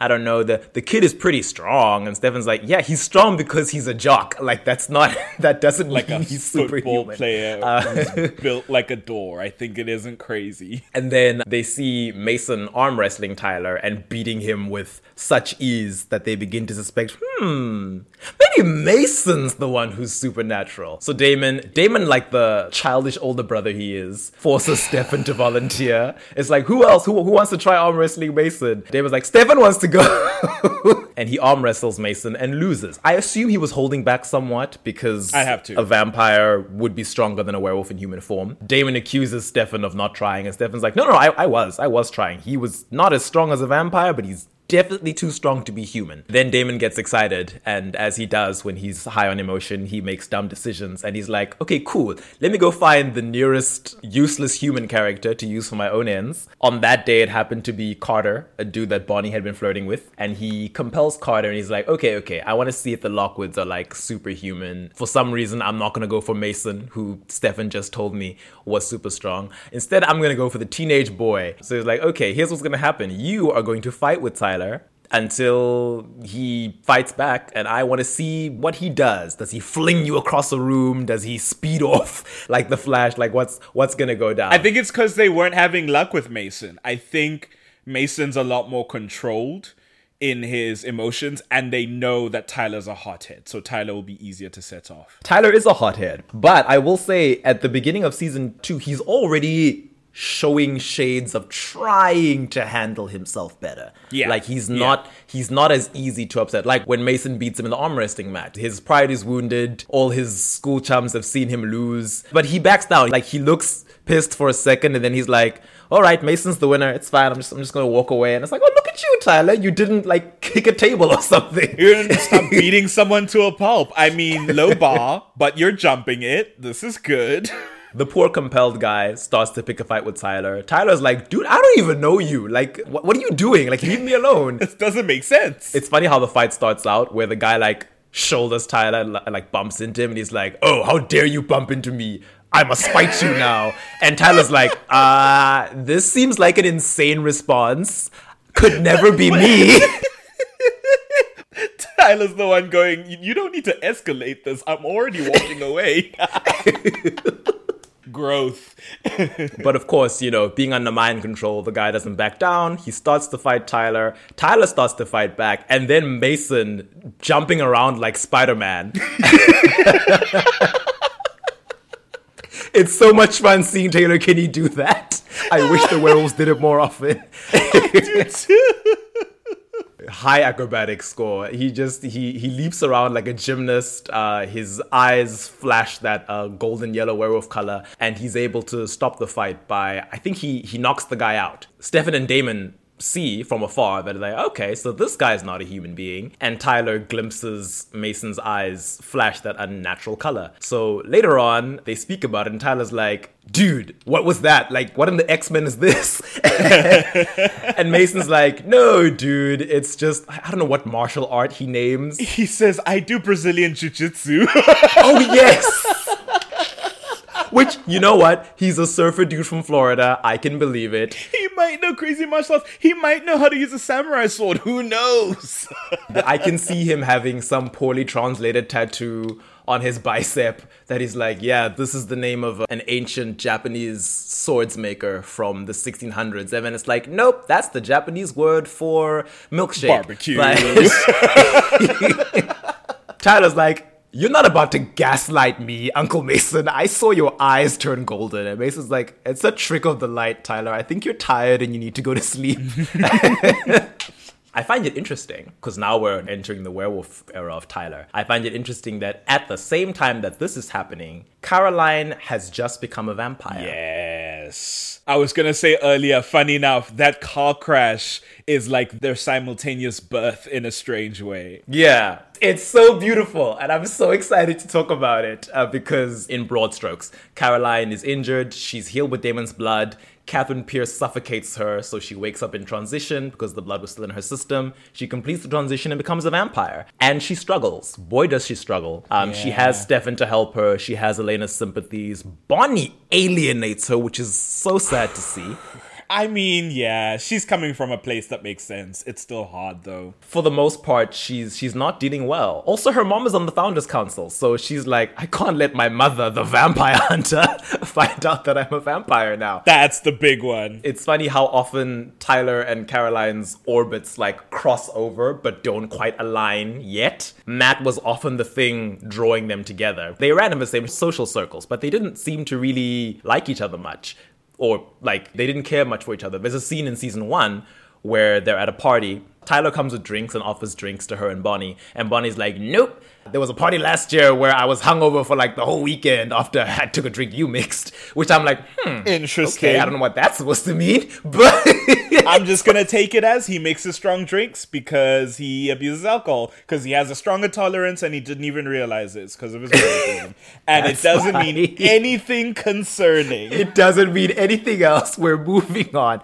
But Caroline is like, Ugh, Bonnie's being boring. I am gonna get drunk until someone here is hot enough to make out with. And Tyler's like, ah, same girl. but despite being two attractive, popular characters, they aren't talking about each other. They're like, no, not you. They're like, we're gonna go our separate ways and find other people to hook Other up hot with. people to make up with. Yep.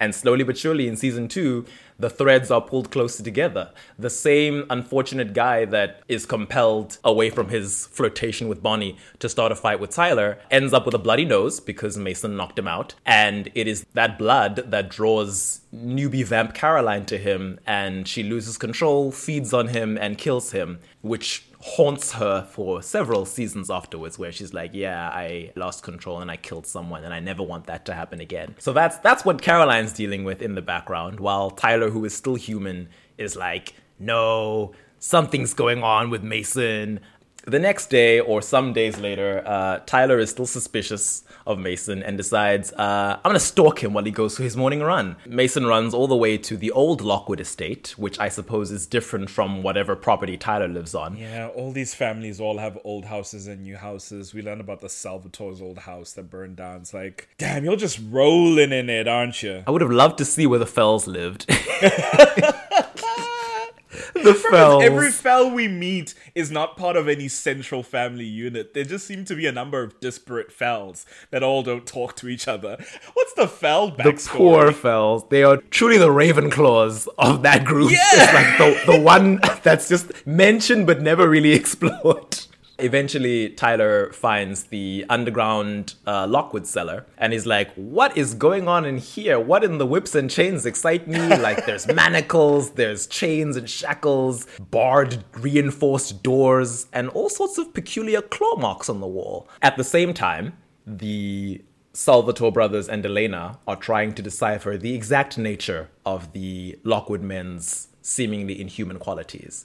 So they enlist Alaric's help and they go off to Isobel's uh, alma mater. They do some digging just to find out if they are dealing with real werewolves. Meanwhile, Tyler is like, I'm gonna go ask my mom, like, what's going on with this creepy cellar I found on my property.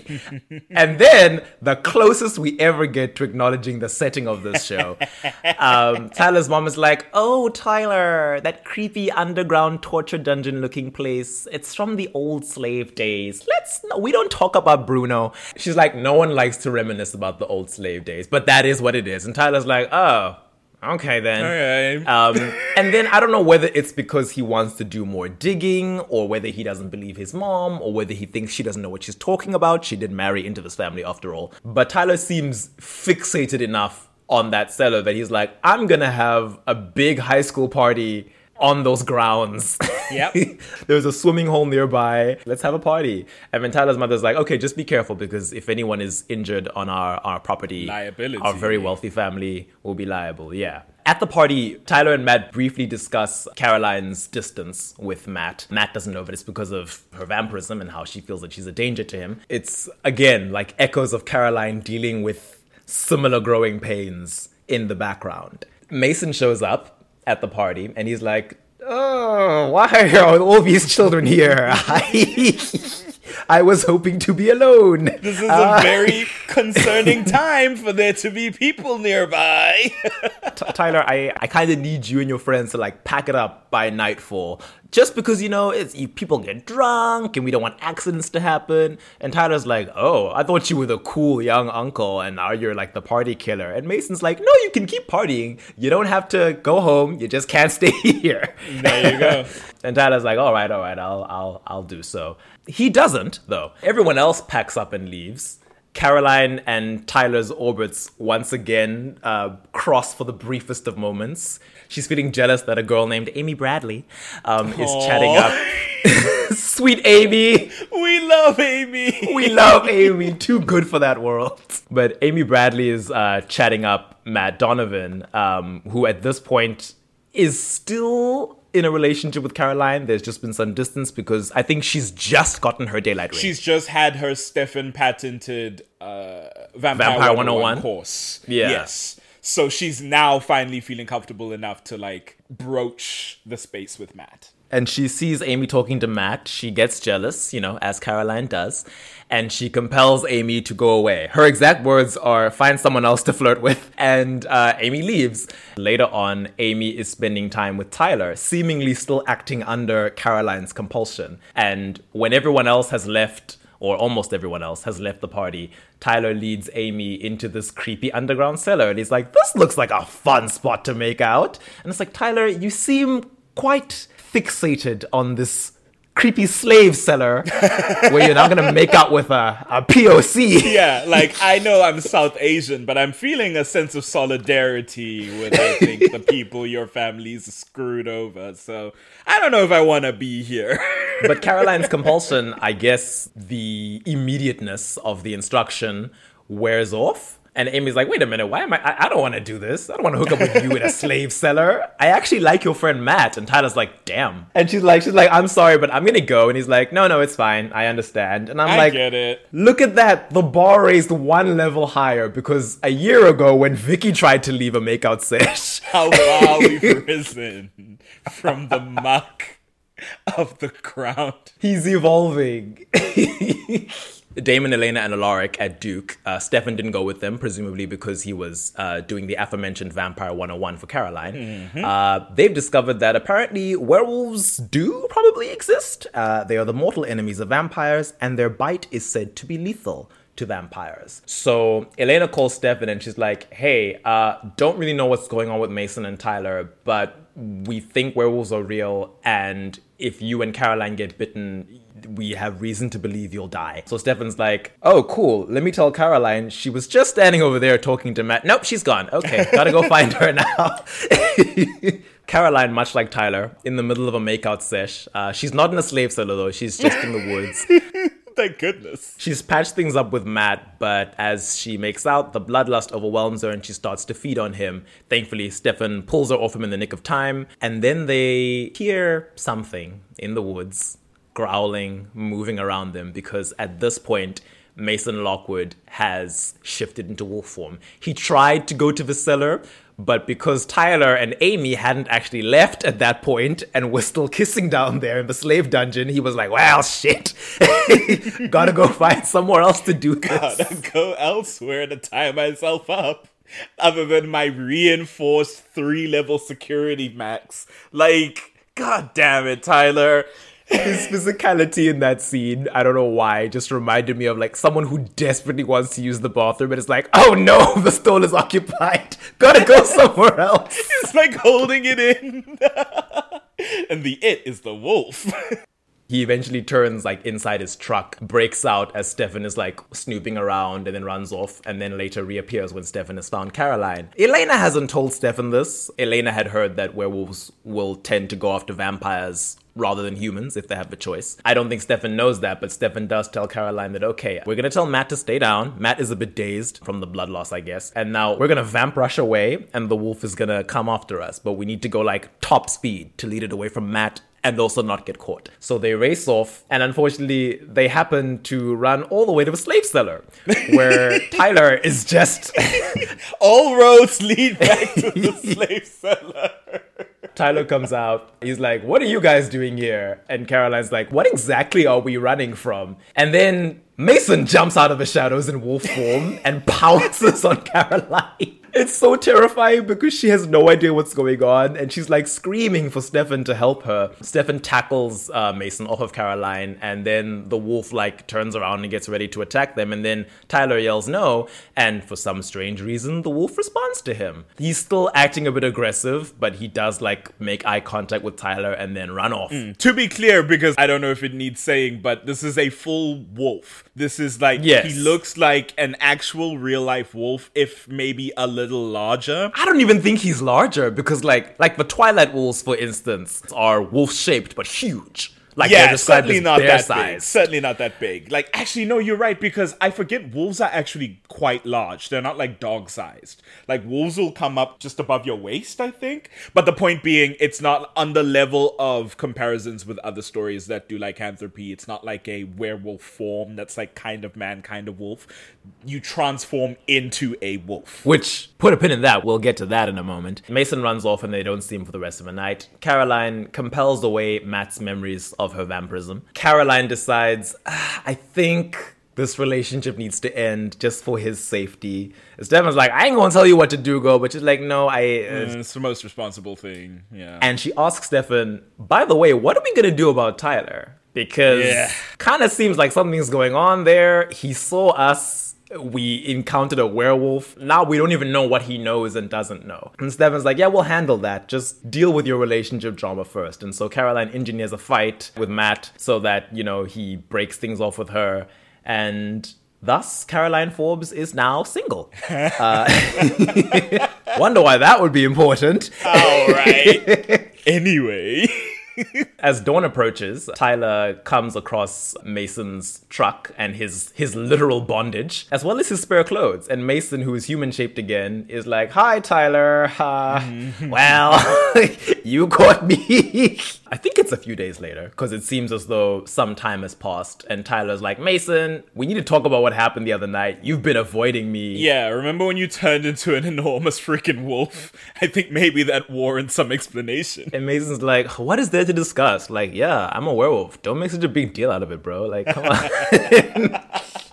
Tyler keeps like insisting on info, and Mason is like, no, look, the, the best thing for you is to be kept in the dark. He does let slip that it's a curse that must be triggered, and he tells Tyler that Richard Lockwood knew nothing about it, and it's best if Tyler doesn't either. But that's that's all the info that he gives Tyler. And Mason goes off to socialize at the Gilbert house because he knew Jenna Summers in high school. Because as we say, everyone in this town knows everyone in this town. All interlinked, all in the web. Around this time, Katherine Pierce has breezed back into town because it's season two. Year of the Cat. This is the episode in which we learn about Katherine's knowledge of the Lockwoods, specifically George Lockwood, one of Tyler's ancestors, who, because I guess, as we'll learn, the Moonstone is important to werewolves. She knew that George would see this as something valuable and worth bargaining for. He keeps it, and that's how it stays in the family forever until we get to present day, where Tyler's walking around with it in his pockets, I guess, and lying to Mason that he doesn't know where it is. In the same episode, Damon antagonizes Mason, who is Mason's trying to be like, Bro, I'm a surfer dude. I didn't watch Twilight. I don't believe in this whole werewolf versus vampire nonsense. We don't have to be enemies. I'm not involved in that shit. Like, don't get me started. And what does Damon do? Gets him started. Damon's like, I'm not having fun unless I'm making enemies. So Like- let me stab you with silverware and see if the you know the folklore about werewolves and silver is is true. It isn't, and that becomes confusing going forward. But apparently the silver has no effect on Mason whatsoever. And then Mason's like, okay, well now I'm annoyed. Now you've made an enemy. And Damon's like, ooh, I'm so scared. Damon pisses me off. It's like, what are you doing, dude? He was just here. He was just in town, in his home. And you decided to start some shit, and now you're getting huffy? Oh my god. I think Damon just is so confident in his superior superpowers, I guess, that he does not consider Mason a threat at that point. Which oh, we're not going to act surprised. Don't act shocked. Ah, true. true. I'm sorry, Madam CEO. You're always right. When Mason gets home, Tyler goads him into telling him how the curse is triggered, and Mason's like, "All right, you punk ass kid, you want to know the answer?" His exact words are. Human blood, which then turns out to just be a figure of speech. He means like blood on your hands. You have to cause a human death, and then the curse is triggered, and it is Yeah, permanent. arguably, blood not really required. You could snap somebody's neck and, you know, no blood spilled. But I like that they use that phrase human blood because it sort of mirrors vampirism, where you have to die and then drink human blood to complete the transition. So yeah, Tyler Tyler still doesn't give him the moonstone because I still don't know why you want it. And I'm like, you know what? More intelligence and cunning than I would have expected from Tyler Lockwood. From Tyler, because he's yeah. like, nah. You don't strike me as someone who's very concerned about being the man of the house. That doesn't fit. You don't have like a John Gilbert vibe. So, like, you're clearly here for something else. Not that Mason isn't a bit of a mentor Not at all, yeah. towards Tyler, because, yeah, because once Richard Lockwood is out of the picture, that is a role that he briefly fills. And if anything, it's the thing that pulls him out. Or at least for the brief time that Mason is able to influence him, it's the thing that kind of centers him again, I think. Mason, even before he comes clean about the whole werewolf thing, he's alluding to the nature of lycanthropy, and he's like, "Oh, Tyler, I noticed that you go into like blinding rages really, really easily. Is that is that something you've noticed? Like, does it flare up maybe once a month, like at night when the moon is full?" Beating him over the head with a shovel. Figure it out! And Tyler's like, well, I haven't noticed that, but I, I've noticed that, yeah, sometimes my, my blood just boils and I just, I can't control myself. It's like I black out. And Mason's like, hmm, yeah, you, you need to learn to work on that. and once he has come clean about lycanthropy and how the curse is triggered, he's like, okay, so now you know it's human blood that triggers the curse. There's a flashback where Mason tells Tyler that, yeah, one day I was just partying it up in Florida, you know, surfer dude from a wealthy background who's blown through his trust fund already. When my friend Jimmy, we'd all been drinking, but Jimmy just comes up to me and he's like, Oh, you've been sleeping with my girl. And I'm like, What? Dude, no, be chilled. And then Jimmy attacks me and he beats me up and I try to get him to stop, but you know, then I get angry because I'm a Lockwood man and I tackle him to the ground and he cracks his head on the concrete and it's like, oh snap. Mason's curse is triggered because of this. And we later learn that Katherine, who was romantically involved with Mason at the time, although I don't think was being open about her vampirism, had engineered the whole thing as she does. Mason shows up and he's like, Oh my gosh, Katherine, babe, Jimmy attacked me for no reason because he thought I was sleeping with his girlfriend and I accidentally killed him and now I feel all weird. I, I- maybe I'm just in shock. I don't know what's happening. And Katherine's like, Oh, my poor sweet baby, everything's gonna be okay. Grins into the camera like, Everything's going according to plan. like my plan.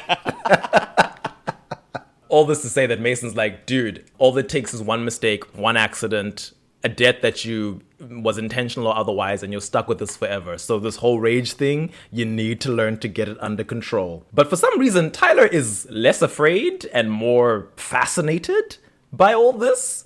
He's like, okay, I'm still very interested in this whole, which I don't know. Maybe he's being a dumb teenage boy and he's like, cool, my family have superpowers. I don't know. yeah, it's like you're 17 and your dad's just died and you don't really have much going on like in your life. It's like this would be something fascinating, like this legacy of your family that you didn't know about, that your dad didn't know about, you know? It's something so separate and so mysterious and secret. I would be a little fascinated.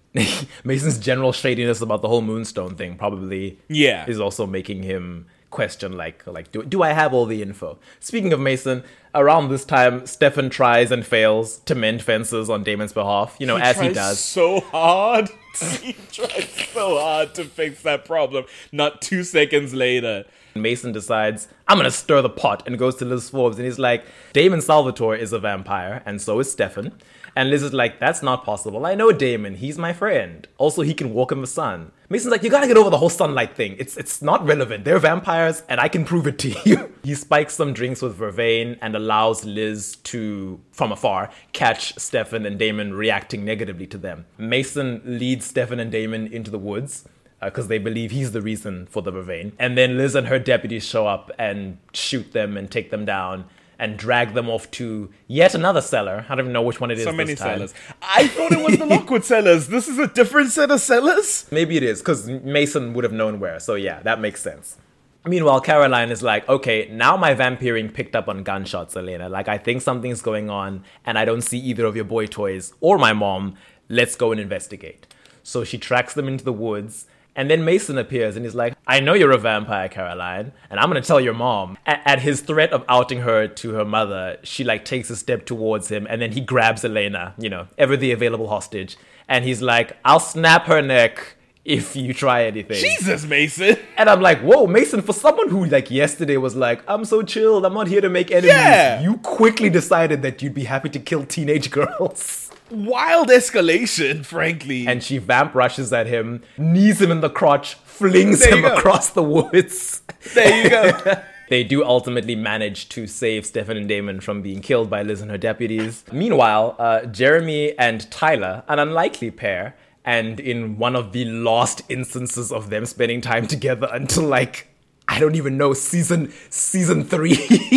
Mid season three, yeah. Tyler's like, hey Jeremy, you know, now that we're not fighting over the same girl and I have other things that interest me, like my family's will of course, do you wanna like come over and like hang with me and some girls? Amy Bradley's gonna be there. This girl named Sarah who has a thing for you is gonna be there. And Jeremy's like, yeah, cool, let's hang. They go over to Tyler's house and Sarah is Snoopy and spots some of Jeremy's artwork in his satchel. She goes through his sketchbook and it's full of all these like wolf pictures. And then Tyler's like, now why What's is this that about? why is this boy doodling about wolves? That's a little. He's like, hey, Jeremy, come up with me to the other room to look at some of my sketches. You know that one conversation we had about how I'm also an artist? In the middle of season one, all these mid-season conversations we have. come over here to the study away from the girls and let's let's just uh, have a private convo and then he rounds on jeremy and he's like what the heck are you up to why are you doodling wolves what do you know you know by this point he's used to tyler's violence and he's like you choking me against the wall is like one of the least violent interactions we've had i'm chill dude he's like i know your secret i know about the werewolves i know what you are And Tyler's like, Well, I'm not actually anything yet. Uh, my Uncle Mason is a werewolf. But how do you know? And Jeremy's like, My ancestor, Jonathan Gilbert, who was constantly in everyone's business, also journaled about your family and a lycanthropy curse.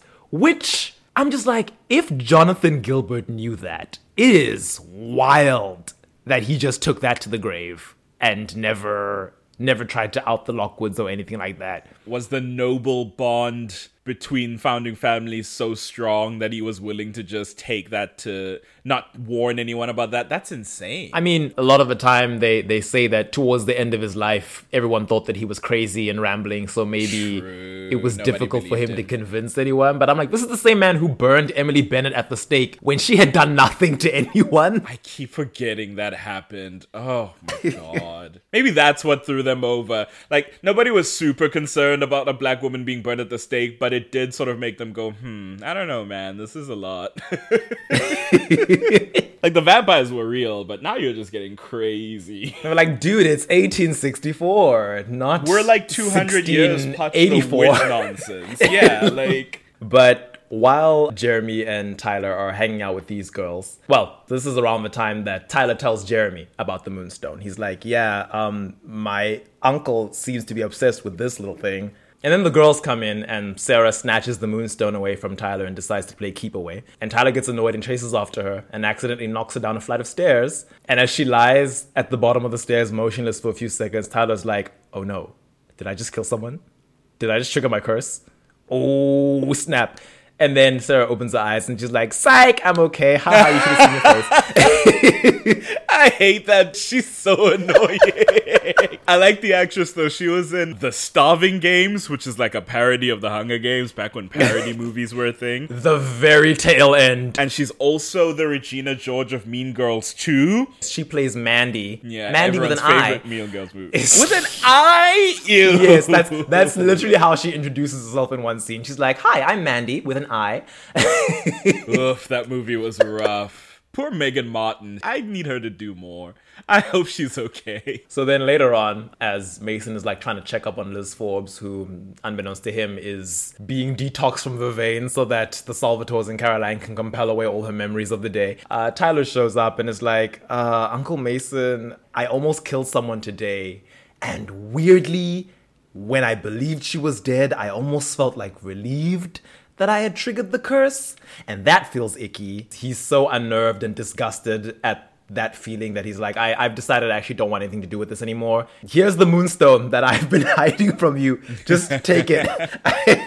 Is it relieved in the sense of I get cool werewolf powers? I'd assumed relieved in the sense of that anxiety is gone, like at least it's over and done with. he doesn't elaborate, is the thing. He just describes positive feelings in that moment. And it's like, yeah, Yeah. I think maybe that just scared him a bit, where he's like, I don't want to be the kind of person who'd be happy that I killed someone. So he gives Mason the moonstone, and Mason is like, Yay! Katherine, babe, I got the thing.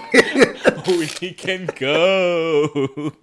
that doesn't happen because Jeremy has decided to just like stick himself in the supernatural at this point, as we mentioned with the Episode, and so uh, he works with Damon to try and figure out where the Moonstone is. At this point, Alaric has learned that this moonstone is connected to something called the Curse of the Sun and the Moon. The werewolf part of the curse was sealed in the moonstone, and that must be why Mason is after it, because curses can be undone if you have, you know, the ingredients that created them in the first place. So maybe he's trying to free werewolves from the curse.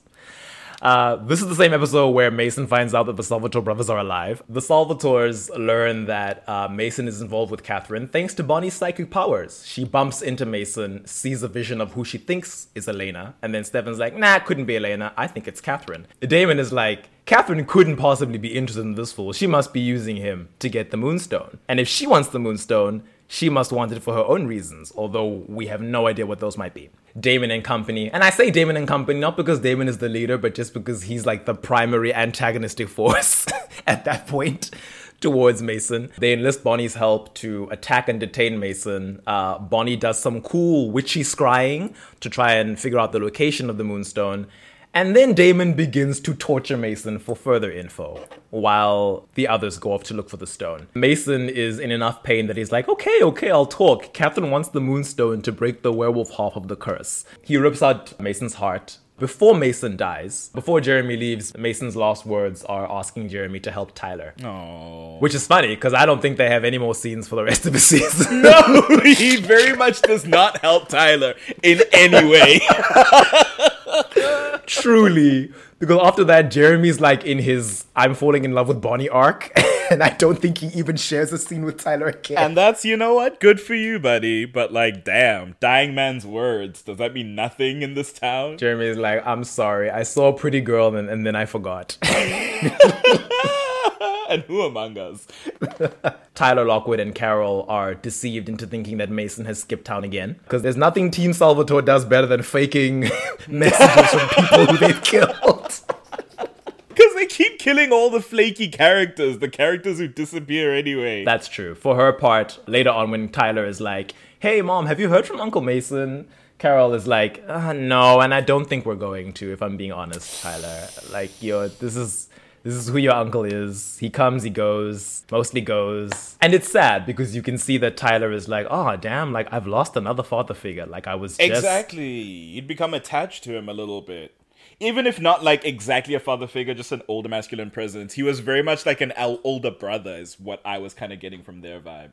Maybe that's just because they look very similar in age. I don't know. It was sweet that despite the fact that Mason was there for his own reasons, mostly involving loyalty to Katherine of all people, that he was trying to help his nephew mourn his father. And I think on the topic of Tyler's mourning, I think it's this this very interesting and sad sort of situation with someone who has lost a parent or a loved one in the broader sense, who was also an abuser. At a, at a certain point, Tyler breaks down and says that he hated his father. And it's like, yeah, you hated him, but you're crying and sobbing over his pictures. And it's like, obviously, a part of you, though angry at what this relationship was, is still mourning what it could have been and how important this father figure was. And it's like, oh, shame. And now, now Mason is gone, and the void probably feels even bigger. He's not in a good place, yeah, at this point in the show. It's a rough time, which explains how he ends up in the very next situation. Tyler's mother has a has a nice conversation with him though, and she also speaks about how as much of a dick as Dick Lockwood was, she did love him, and she knows that Tyler loved him, and she tells him that it's natural to feel abandoned, but she doesn't want him to feel alone, which is sort of Tyler's through line this season. He's very much not even even though it's it's the season that deals with werewolves and the sun and moon curse and the moonstone. He's not in the story. Yeah, he's often like in the background. Mm-hmm. Even in the the episode where Katherine is defeated for the time being, it's a very important episode. And the main cast, Jeremy, Elena, Caroline, Bonnie, and the Salvatore brothers are all dealing with how are we gonna take Katherine Pierce down. She's dangerous. She's 500 years strong. She wants the moonstone. She's prepared to kill all the extras until she gets it. and she does. She kills Amy. She kills Amy. Amy walks by and she's like, "Hi, Elena." And Katherine's like, "Hi, dead." Like snaps her spine, then snaps her neck. Spine. Poor Amy. She deserved better. And then later on, her bestie Sarah is with Matt and Tyler. Matt, who is under Katherine's compulsion. He's sleeper cell agent waking up. Matt, who is being uncharacteristically douchey, it's like, yeah, we're in the we're in your dad's study, we're we're drinking instead of partying outside with everyone else, and then he starts like mocking Tyler's relationship with his father and how how he was abusive, and Tyler's like, whoa, dude, why are you acting like this? Matt continues to grow more aggressive, and then Tyler, of all people, Tyler's like. Okay, calm down, Matt. Like, I, like, what's what's the matter? Matt slaps Tyler, and then Tyler's like, "Dude, what?" And hey, to to his credit, Tyler probably now because he's like, I don't want to trigger that curse, Right. Doesn't immediately beat the daylights out of him again. He tries to defuse Stay in the situation, control. but but Matt is under compulsion and tackles Tyler to the floor. It's now the second time this season that a compelled person has attacked Tyler, despite him trying to walk away. Tyler's like, I Honestly, try to be the bigger man this season, and immediately everyone is coming for me. Just when I'm trying to clean my act up, everyone's my op all of a sudden. So Matt attacks him, and the two start to, you know, scuffle on the floor. And from elsewhere in the house, Caroline vampires uh, the commotion, and she comes in to help. She tries to stop the fight, but Matt refuses to back down, so she has to elbow him in the face with super strength and knock him out. Yeah. An action that Tyler clocks. Tyler's like, how did this skinny cheerleader knock out the quarterback? Something's wrong in the fabric of the social hierarchy here, and I am very well attuned to how things work. But before he can question it, Sarah, the second sleeper agent, is like, oh, Yep, the one we didn't Matt see fails. So she grabs a letter opener and attacks Tyler, who then instinctively shoves her off, and she knocks her head into the table and dies instantly. Dies it's like, immediately. what are your skulls made of in this show? Paper and spit and hope. These skulls are not built properly in Mystic Falls. She might have hit a sharp corner. I think she hit a surface and then fell to the ground. she hit the, the desk in Richard Lockwood's study. I mean, far be it for me to presume to know how hard rich people's wood is. you know, they've got that old timey mahogany. But uh, Tyler tries to revive Sarah, but it's it's too late. Caroline watches Tyler like yell out in pain and like discomfort as his sclera turn black and his irises flare that lupine golden yellow, and his werewolf curse is finally triggered. Later on, Caroline tells Carol Lockwood, "Oh, Sarah was dancing drunk and she slipped and fell and died, and it was just an accident." And she removes Matt from the vicinity. I think he's still unconscious at that point. Tyler's like, why are you covering for me, Caroline? Like, why didn't you just tell my mother the truth? And Caroline's like, no, no, it was it was an accident. You didn't mean to kill her. Like, there's no need to get you in trouble. And then Tyler's like, no, no, no, no, you stupid dumb blonde cheerleader. You don't understand what this means. He does not say all that. Hello. What's happening? Why am I on the Tyler defense team? What? no, I'm kidding. Tyler is basically like, no, girl, you don't get it. Like, this is this is serious. And Caroline's like, no, no, I I get I it. get it. Believe me, I I know. And Tyler's like, no, you don't. And then Caroline is like, hey, that that spot where Sarah stabbed you just now is is it healed? And Tyler looks down and sees that it is healed, and he's like, oh, his lycanthropic powers have been activated. And he realizes that Caroline knows about him. At least sometime later. I don't know if it's it's immediately afterwards. But Caroline and Damon are discussing Tyler's newfound werewolf status. And while Caroline pities Tyler, mm-hmm. for obvious reasons, I think she can sympathize with someone who's suddenly being turned into a supernatural creature against his will. Damon is like, no, no, no, no, no, no. You need to stay the hell away from him. Him finding out about us is dangerous for all of us. Damon is his usual forceful, violent self. Because like, Tyler Damon- would want us dead for whatever reason. Like, He's like, werewolves are a danger to us all. It's not even safe for you to be in the same room with Tyler Lockwood. And I'm like, Damon, didn't you spend the better part of a week bullying Mason Lockwood? when you didn't even know werewolves existed a week before that. I don't think you have a platform. But Caroline heeds his warning. She's like, yeah, I guess the whole lethal werewolf bite thing is a good point. It's a problem. she decides she's gonna feign ignorance now about everything, but it's kind of too late since she made it obvious to Tyler already that she knows something is up. it's so funny to watch her try to gaslight him, and Tyler's like, "Girl, I'm not stupid. You already said what you said." Because like Tyler is noticing that he's got like increased strength now. He accidentally snaps his locker door like clean off as he's trying to turn the combination dial. Um, later on, when he gets angry, he kicks a trash can and it flies like several feet in the air before landing on someone's car.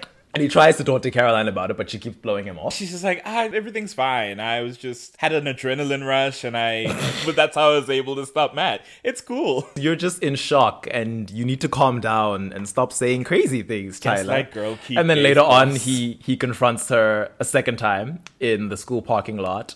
And he insists that she's lying to him and demands that she answers his questions. She tries to blow him off again, and then he becomes forceful, you know, as you do when you're a Lockwood. I will say in this instance, this he was testing the waters. This wasn't one of those situations where it was like, ah, I'm losing control, my anger. He was definitely like, she has to be something also, considering how strong I saw her be. So I don't think this is one of those moments where it's like Tyler being forceful. I think he was trying to press the issue by being like, let me see how she responds to this. And it works. Probably. We're, we're told that once the werewolf's curse is triggered, all that rage and aggression does subside somewhat, which I I had put a pin in the whole nature versus nurture thing and this generational curse of like aggression and whatnot, because it's interesting that the literal curse seems to be pushing potential werewolves to trigger it. You were like we're like the, the sentient self-aware curse. there it is again. Orchestrating curse that lives in the blood. It wants to be let out. it makes all of these untriggered werewolves prone to violence and anger, a situation which, as we've seen, has led to them accidentally triggering their curses. And the minute they're turned, they're fine. That's actually, yeah, that's fascinating. because Tyler slowly but surely becomes a much more level-headed person once Yeah. his werewolf curse is triggered. He's panicky and he's grappling with it, but he's no longer on this hair-trigger temper that he used to He's be. He's having very natural responses to a thing that is happening to him. It isn't like unreasonable violence and anger. He's very at a normal level. as opposed to other werewolf lore where often wolves are just like aggressive by nature or after they have become werewolves like you see it in twilight where the shape-shifting wolves often lose control very easily they injure their loved ones we're not going to get into it but it's we're not. even in Buffy, where at a certain point the werewolf Oz, who's also a short king werewolf like Tyler, but couldn't be more different personality wise.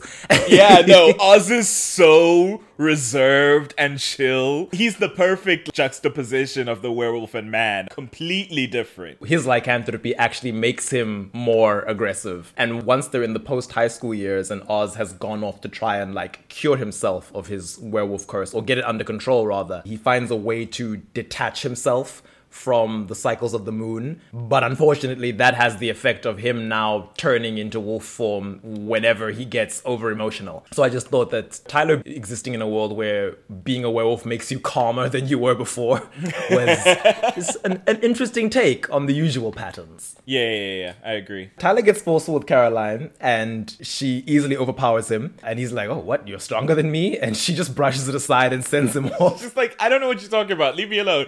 Runs away. but he's not having it. He goes to her house, breaks in, and this is the sheriff's house, by the way. Breaks into the sheriff's house and is like, okay, stop lying to me and blowing me off. You are gonna tell me the truth. I saw you with your repeated displays of abnormal strength. You're a werewolf, aren't you? Exactly. And Caroline is like, that's ridiculous. I'm gonna laugh in She your laughs. face that you believe that you believe in werewolves. And he's like, Why are you laughing at me? I don't know what's happening. He gets understandably upset at the gaslighting, but then he becomes violent. He's like wrecking her mom's like little photograph display on the table, urging her to admit that she's a werewolf. So then she gets angry. Because vampires, they do get angry after they've turned. yes. and she overpowers him again, slams him against the wall, bares her vampire face. And she's like, I'm not a werewolf. And Tyler's like, oh, okay, that's Gotcha. Ah. cool, cool. All right. my bad. That's on me. Later on, they have this nice scene where they're discussing the similarities between their new supernatural states. Tyler is like, while his aggression has subsided, he's still very on edge now. Emotionally heightened. Mhm. In a similar state to Ca- Caroline says, "Oh yeah, when when I became a vampire, everything became heightened, and there's obviously like the the bloodlust." And Tyler's like, "Well, I don't have that, but my body feels really hot." Mm-hmm. I was like, "Yes, it is." No, um, Caroline is like, like, no, I don't get that. That must be a werewolf thing. And Tyler asks, How can you be a vampire though? And she's like, I don't know. How can you be a can werewolf? you be a Like, don't- werewolf? don't come for me. And through lies of omission, Caroline doesn't elaborate on how she became a vampire. But after clarifying that Tyler is the only werewolf in town, she's like, I'm the only vampire here, "I- too." I'm the only vampire. I'll tell you the details later. There's like a lot you need to know. There's a secret founders council that our parents are on and some other info. Yeah. But first, I do have to sway you to secrecy. Like, you can't tell anyone. And Tyler's like, girl, who am I gonna tell? I have no one. Oh. I'm oh. all alone. And frankly, with Mason gone, I'm really anxious about I'm what's gonna happen lost. At the next full moon. that scene breaks my heart because it's like all this time that he's been following her and being like, tell me the truth, admit it to me, like trying to press the issue and flailing, frankly. He is flailing. He's lost. He's got nobody else to speak to about this. And he sees in Caroline one other tie to this like supernatural that he's only just stepped into. It's like almost she has to be like me because if she isn't, I have no one else. It's really sad. Yeah. And Caroline immediately sees a kindred spirit in Tyler. She tells him that, you know, when I was turned into a vampire, I was all alone, which I'm like, that's not entirely true. But she does specify that it's on the day that she kills somebody because I think she was turned the one day, she awoke the next day, and that that full day she was by herself and she kills Carter at the end of the day. she tells Tyler that I, I killed someone and I don't want anyone else to have to go through that. And it's like, oh, it's sweet that these two people who have been in each other's social circles for so long but really meant very little to each other up until now are bonding as their supernatural journeys run parallel. And in the you know, with the the metaphor for growing up, it's like we know this about Caroline that as she spends more time as her vampire self, she becomes much better. She becomes more compassionate, more self confident. Her negative sides subside, which is pretty good for a vampire because you would think with all the heightened emotions. It would end become up- worse. yeah, yeah. It's it's it was certainly that way for Vicki when Vicki first turned. Stefan and Damon, despite being decades old, still struggle with their worst impulses. Stefan says it once that like Caroline's the best of them at vampirism. She really She really is. is the one who has the best handle on it. She thrives and it's brilliant. And in a similar way, as Tyler journeys through lycanthropy, he moves on from being the jerk jock stereotype to this dude who's just grappling with being a reluctant werewolf. His second stage in his metamorphosis.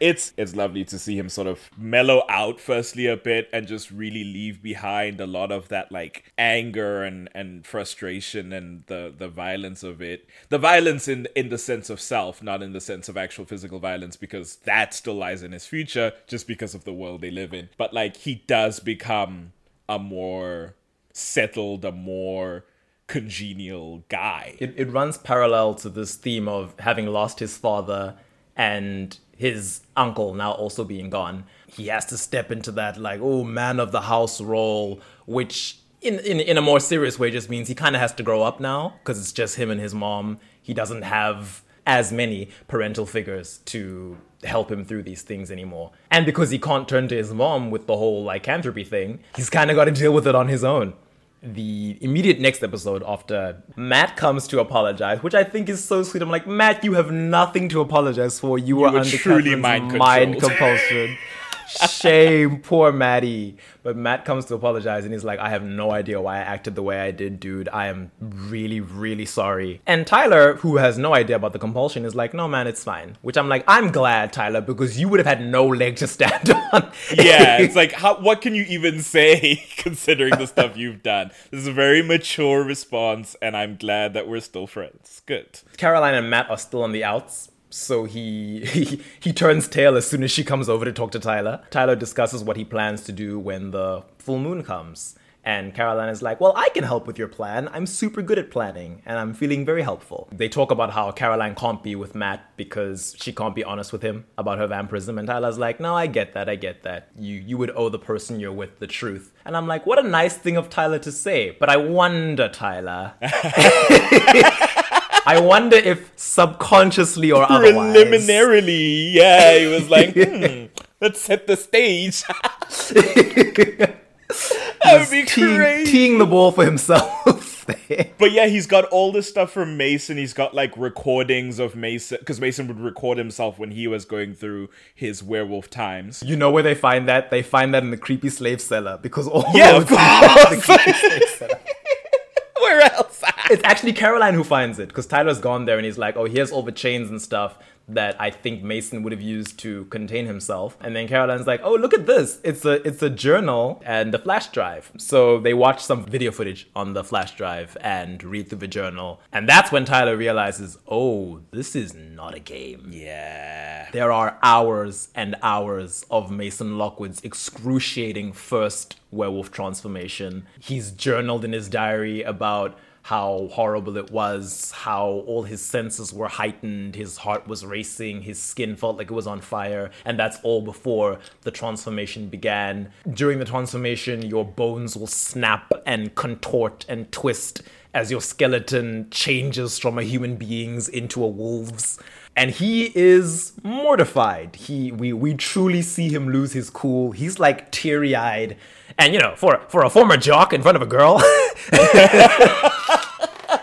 you joke, but like it is really transcendent almost to watch like Tyler in these scenes with Caroline be so vulnerable and so emotional when it's not something we've seen from him before, just in general. And then, like you say, to have that be in front of Caroline, this girl, this girl who he didn't have a high opinion of not too long ago, and all of a sudden it's like, damn, truly the trauma of like this werewolf curse being triggered and this situation with the supernatural has brought him up and out of a lot of stupidity that he was holding on to. It's just like, yeah, no, I've got bigger things to worry about than my image, my masculine image. This is crazy stuff going on. it's cracked that shell wide open, and he's like, he tells Caroline in no uncertain terms, "There's no way that I can go through what Mason went through." And it's like, well, Tyler, you don't have You're a choice. have to. It's involuntary. and this was actually, I think, the episode before this was where I started watching Vampire Diaries the first time. Oh, interesting. It's the episode Rose where Trevor and Rose kidnap Elena. Um, that's the main plot. And the B plot is, you know, Caroline and Tyler coming out to each other. And then that's a that's a through line that will continue for several seasons, where a lot of the time Caroline and Tyler are dealing with the secondary issue that's happening Yeah. in the background of whatever Elena and her two boyfriends are dealing with. right. Basically, Tyler and Caroline are just growing closer and spending time together. And with the worst timing, while they're at Caroline's house talking things through and trying to plan for the full moon, Matt shows up and is like, "Hey, Caroline." I don't know. Things are weird between us, but I, I, am still really feeling you. And why is Tyler in your house? Yeah, it's kinda, I didn't question it when you were at his house because you know I kind of disappeared. But now this is this is strange. What's going on?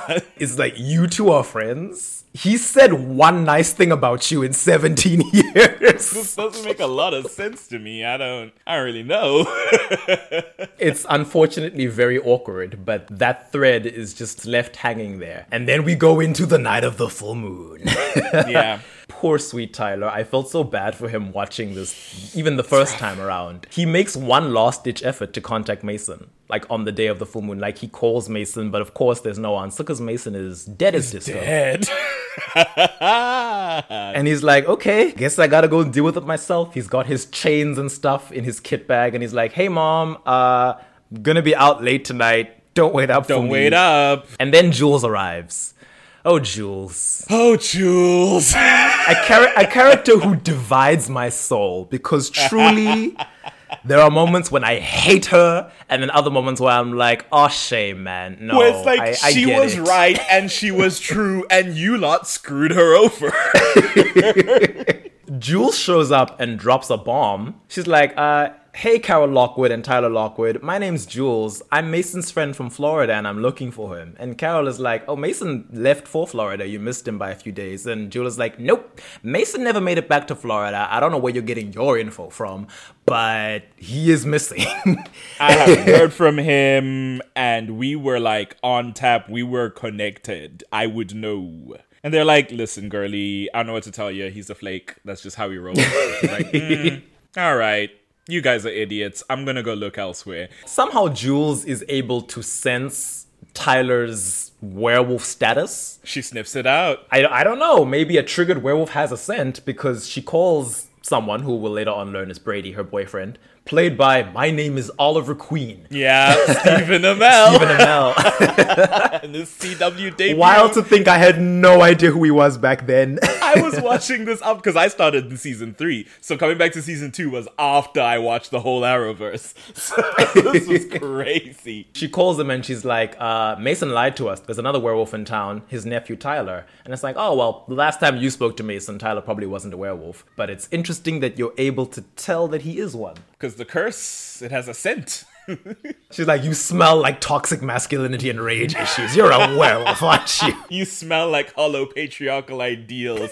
Lycanthropy? Okay, I see. With no one but Caroline to help him, Tyler goes to prep for his transformation. He uses Mason's journal as this sort of terrifying instruction manual. He learns that Wolfsbane will weaken him enough that he'll be less of a threat during the transformation. He mixes it in water to make like a drink and he downs it. Yeah. He says that Mason said it was like drinking battery acid. He's like spitting up burning pieces of his own flesh as he tries to keep it down.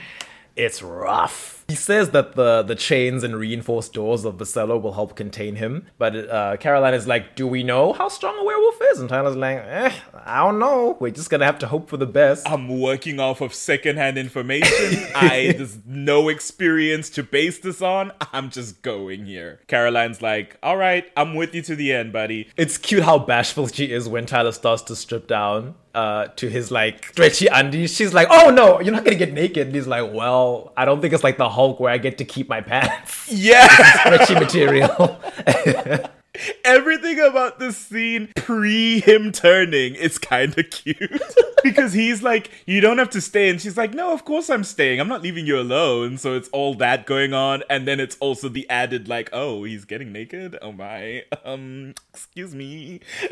Michael Trevino, man, as someone who entered the show in this stage where Stefan was having fewer and fewer shirtless scenes, um. I was watching everybody fight over like Team Stefan, Team Damon, and I was like, but Tyler though, guys, like, my what short king. Very much the Emmett of that situation. You know?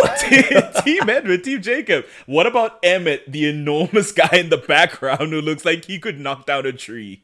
Have we discussed this? And he, he really gets to flex those muscles during his choreographed werewolf transformation. Interesting trivia. Michael Trevino had to learn that transformation sequence as a dance. Oh wow. I mean, it looks very good, so clearly it paid dividends. I always that transformation sequence is one of the best I've seen. Beyond like I like the novelty of the Van Helsing one where the wolf Oh, where he rips through his own flesh. he rips his skin and the werewolf comes out, and then he rips the werewolf skin and the man comes out. I, I think that's brilliant. that one's cool. Yeah.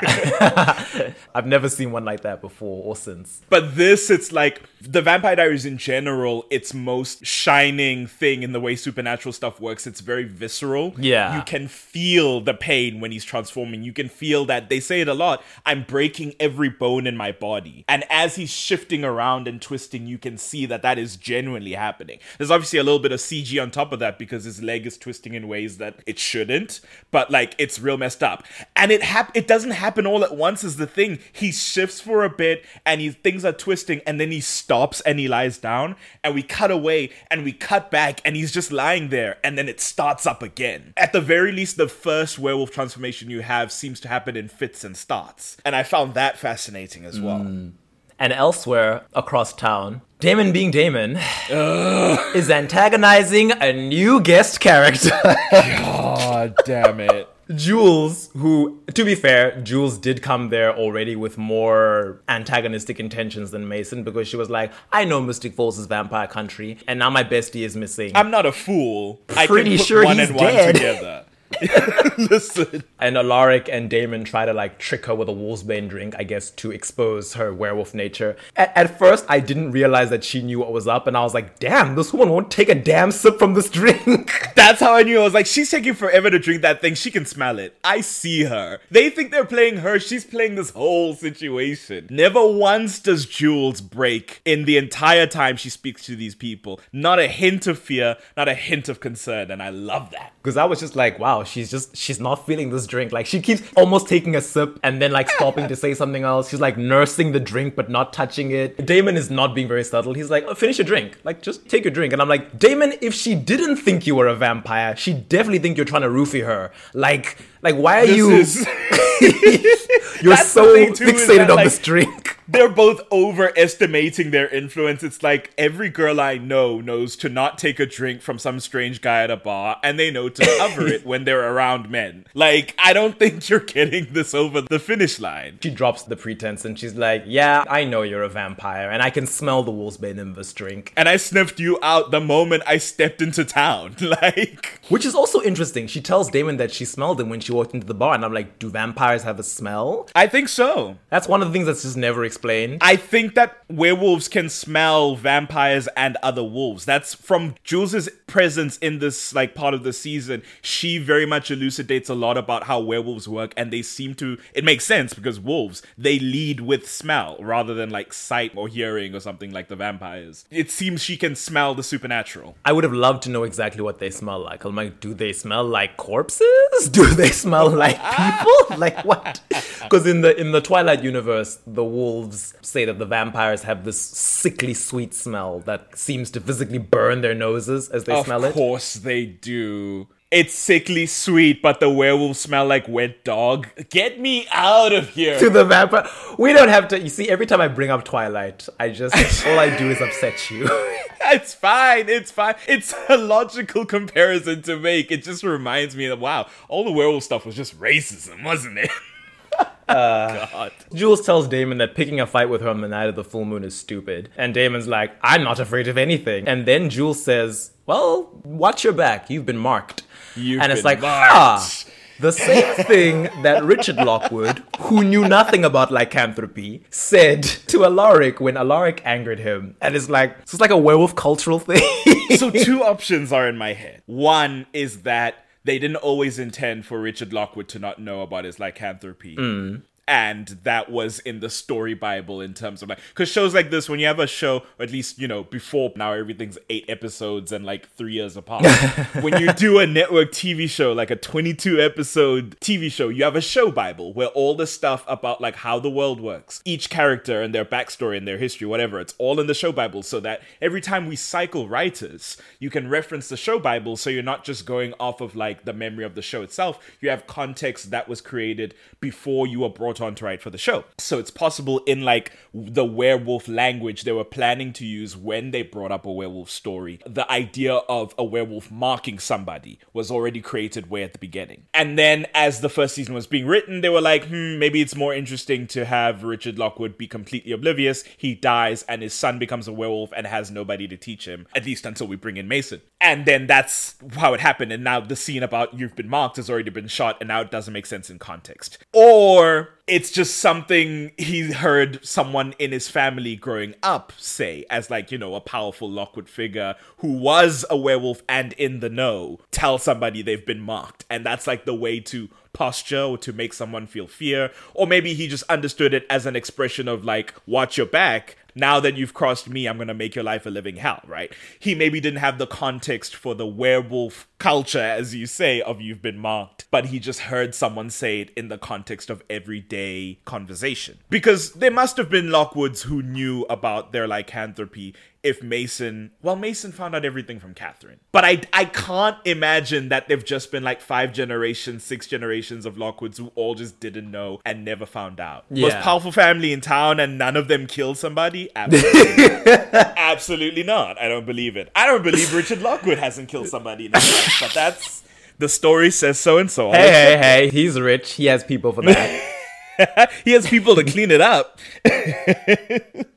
anyway, those are the two like options in my head about this you've been marked thing. It makes sense. And the literal marking, I assume, is just Jules remembering Damon's scent because she follows him home and attacks him, but ends up biting Rose, which seals her fate. See the Damon episode for more details on that. But that's probably one of the reasons why Jules will be remembered as like, hmm, you were a problem. You killed Rose, who You killed Never heard a fly. Ah, I doubt that's true. She was 500. But also, I put that on Damon. It's like a little bit of. Jules just a bit her, but like Damon's the one who caused the problem and led Jules there. But, you know, that's just me and that's fine. if we trace every problem back to Damon, then basically no one in this town has ever committed a crime except Katherine Pierce. and I'm okay with that sentiment.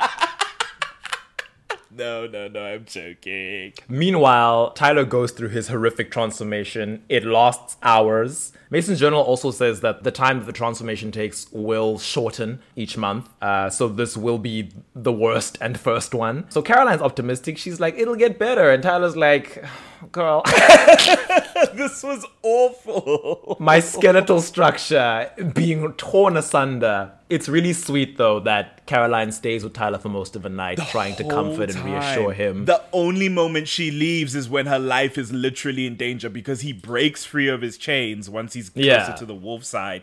And she runs outside, closes the doors, and puts something through. And she stands there holding the doors. And she's talking him through it the whole time. He's biting through the door, his little snout's coming through. and she's like, Tyler, you can get through this, I promise. And he's like breaking the that door damn door.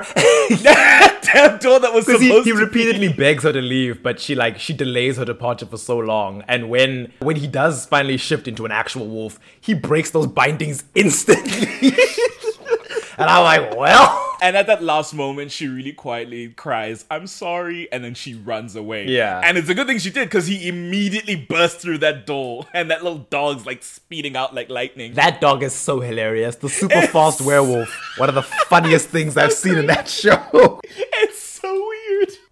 And I'm like, yeah, the werewolves would have to have this level of speed to be able to keep up with vampires, but it is hilarious to see. the image of a four legged creature running really fast. So. It's like Maybe it wouldn't have looked so camp if the werewolves were like unnaturally large. Right, right, right, right. Because it doesn't look strange in Twilight, not to take us back there. Like, the wolves there are really fast because they can keep up with vampires. There's only one that ever eludes them. But because they're so big and they're covering so much distance in a single jump, it doesn't look unnatural that they're keeping up with like a supernaturally fast creature. Yeah. So, I, yeah, I agree. I do think scale is the issue there. Tyler just like zooms off into the night like a shadow. Eventually, he turns back. Caroline comes and finds him curled up in a ball, sweating, but human and okay. And she comforts him and congratulates him on not like going out and hurting anybody. And she's like, "Oh, you're gonna be okay." And Tyler is so deeply traumatized, he just sobs that, "No, I am not okay." That scene makes me so sad. I told you recently I rewatched it for other stuff and I was just scrubbing through and I found it. I was like, oh god, this is so sad. She's like covering him up with a blanket and she has him cradled in her arms and she's like like cooing him through it and he's like, no, I'm very much not okay. Just like full tears. Ugh, it's rough. But he's on the other end of it. it's so nice that she insists on being there for him and even even just that physical affection of just someone holding you and telling you that you're going to be okay can help so much and it's probably something she really needed when she woke up and the sun was burning her and Yeah. her veins were screaming for blood and she accidentally killed someone and then Damon was like let's just kill you thing. Instead of confession, Damon came at her with a stake. And only, only when Stefan in that bathroom is like, "You're gonna be okay. I will get you through this," and he's holding her by the face. It's like, yes, we're social creatures. We need contact to remind ourselves that we're connected, that we can come down from any emotional high. Like that's how it works. While Tyler is very appreciative of Caroline's help, uh, the next day he's thanking her. She does then reveal that, oh yeah, by the way, if you were to bite me in werewolf form, I would die. And Tyler's like, wait, what? So you risked your life to help me? like, time? why? And she's like, it's not a big deal. It's, it's, it's not, you know, make a mountain out of a molehill. I do love the contrast of the two of them. Him being so baffled that someone would do that, and her being like, "That's the least I could do as your friend," because that's the thing she says. You're my friend. I would do anything for my friends. They're coming at it from such opposite sides of like social interaction. Of why would you ever do something like this for me? Why wouldn't I do something like this for anyone? And they're coming to meet each other in the middle. It's really cute. I love it. And then Matt shows up.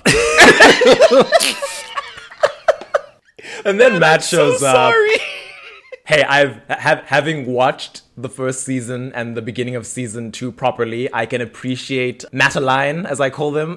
That's Um, disgusting. they have an official name. I just can't remember what it is. What is it? Cathy, cat. It's not Cat. I think it's I think it's Marilyn. is a lot bad. better than Mataline. I I'm so sorry to you. I like Mataline because it sounds like Madeline. I did like Madeline. Nobody knows that movie when I reference it. In two straight lines, they walk to school, or however that song went. I can't remember. Is that not the Madeline you were talking about? Are you talking about the? Fruit? yeah, I, I used I used to watch. I had a coloring in book with her and her classmates in it, and that that nun. their little hats. They're cute. But yeah, Matt shows up and he's like, I can see you two sneaking around, spending time together alone. And Caroline, you out here telling me that you still care about me, but like, like what's what's going on here? And Caroline's like, Matthew. Matthew Donovan Maxwell. I swear to Matthew you, Broderick Donovan Maxwell.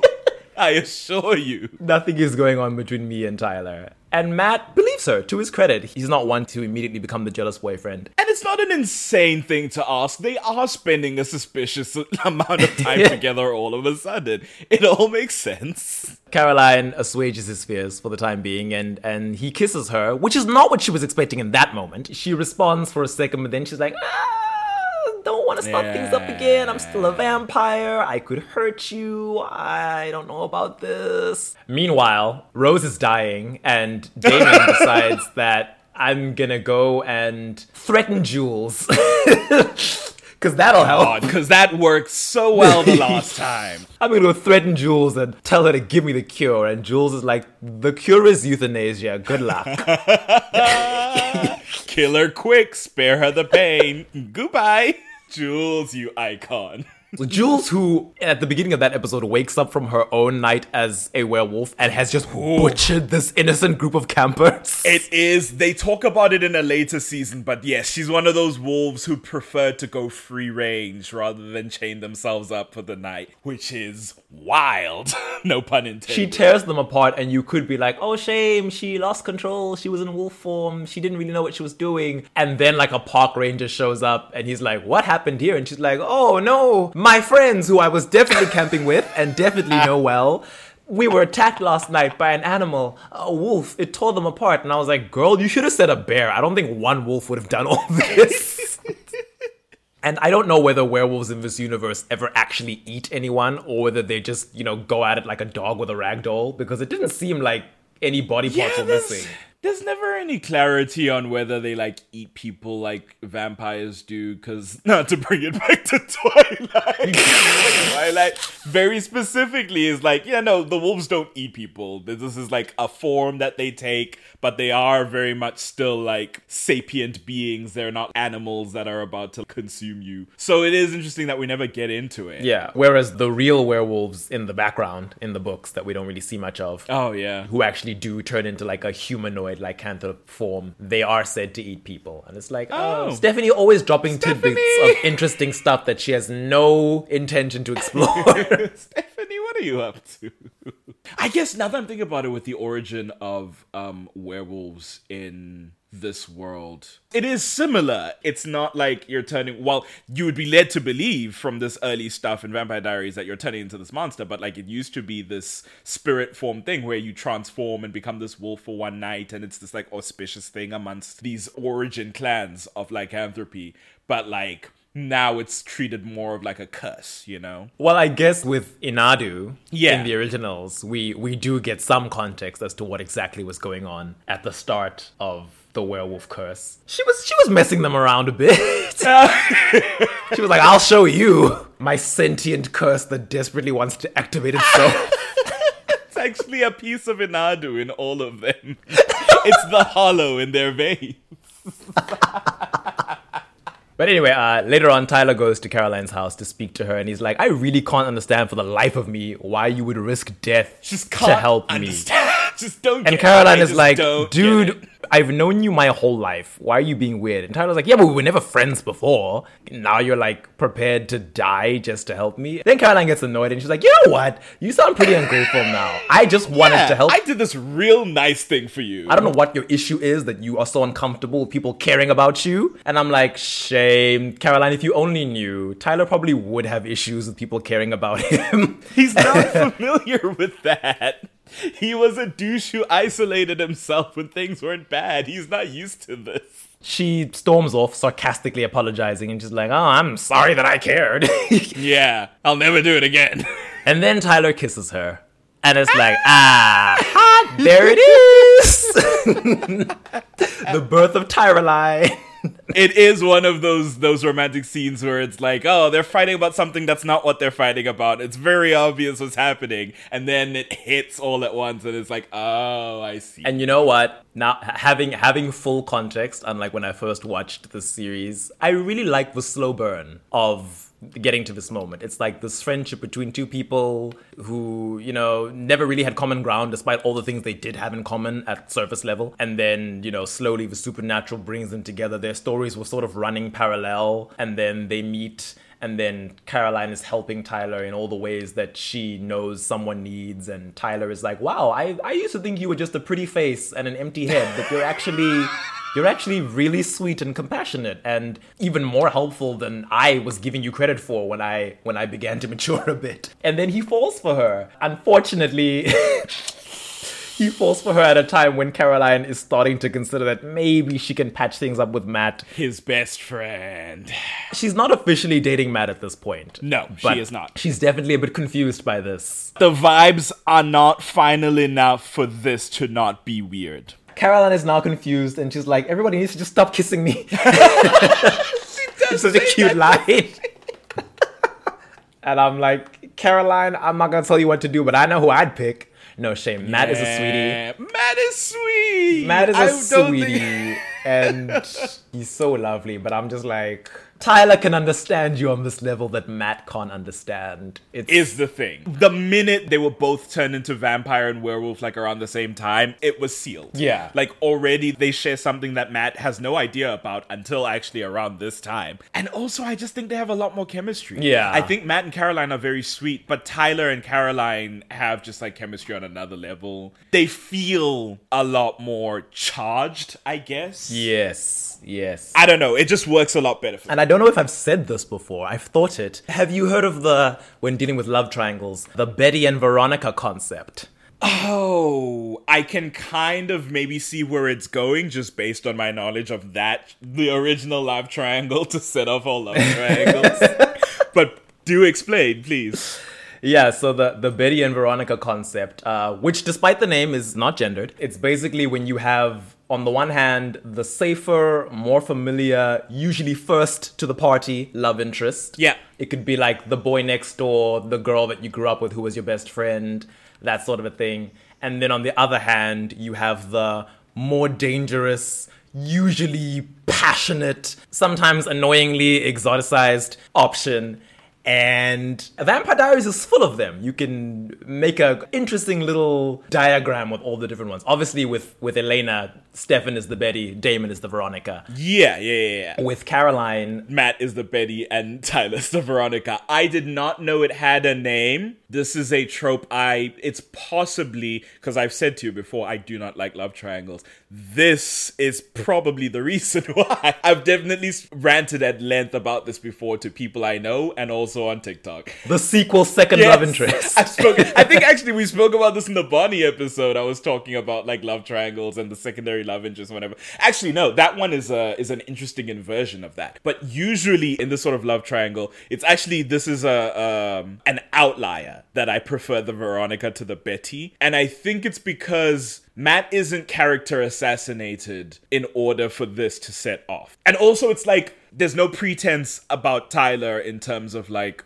what kind of guy he is. There's just a lot of growth and rehabilitation in terms of Tyler. More often than not, the Veronica of the situation, and Veronica doesn't need to catch strays for this. Veronica doesn't do anything as bad as like the characters in these love triangles sometimes, especially when the love interests are men. You get like there'll be the quote morally gray love interest, but it, it's like, oh, they've murdered like a bunch of people and they have definitely put you in danger before and they have done something to a friend of yours. It's all that. And then it'll be like the first love interest who shows up at the beginning. If it's in a trilogy of YA novels, they're the love interest for the first book, and the other one is like a minor antagonist. But then later you find out he wasn't an antagonist after all. He was actually really good and only pretending to be bad. And then the main love interest gets a huge character assassination in book two. Suddenly they're the worst person you've ever heard of or seen. Suddenly they're this abject asshole that's just completely contra to who you were introduced to. And it happens so many times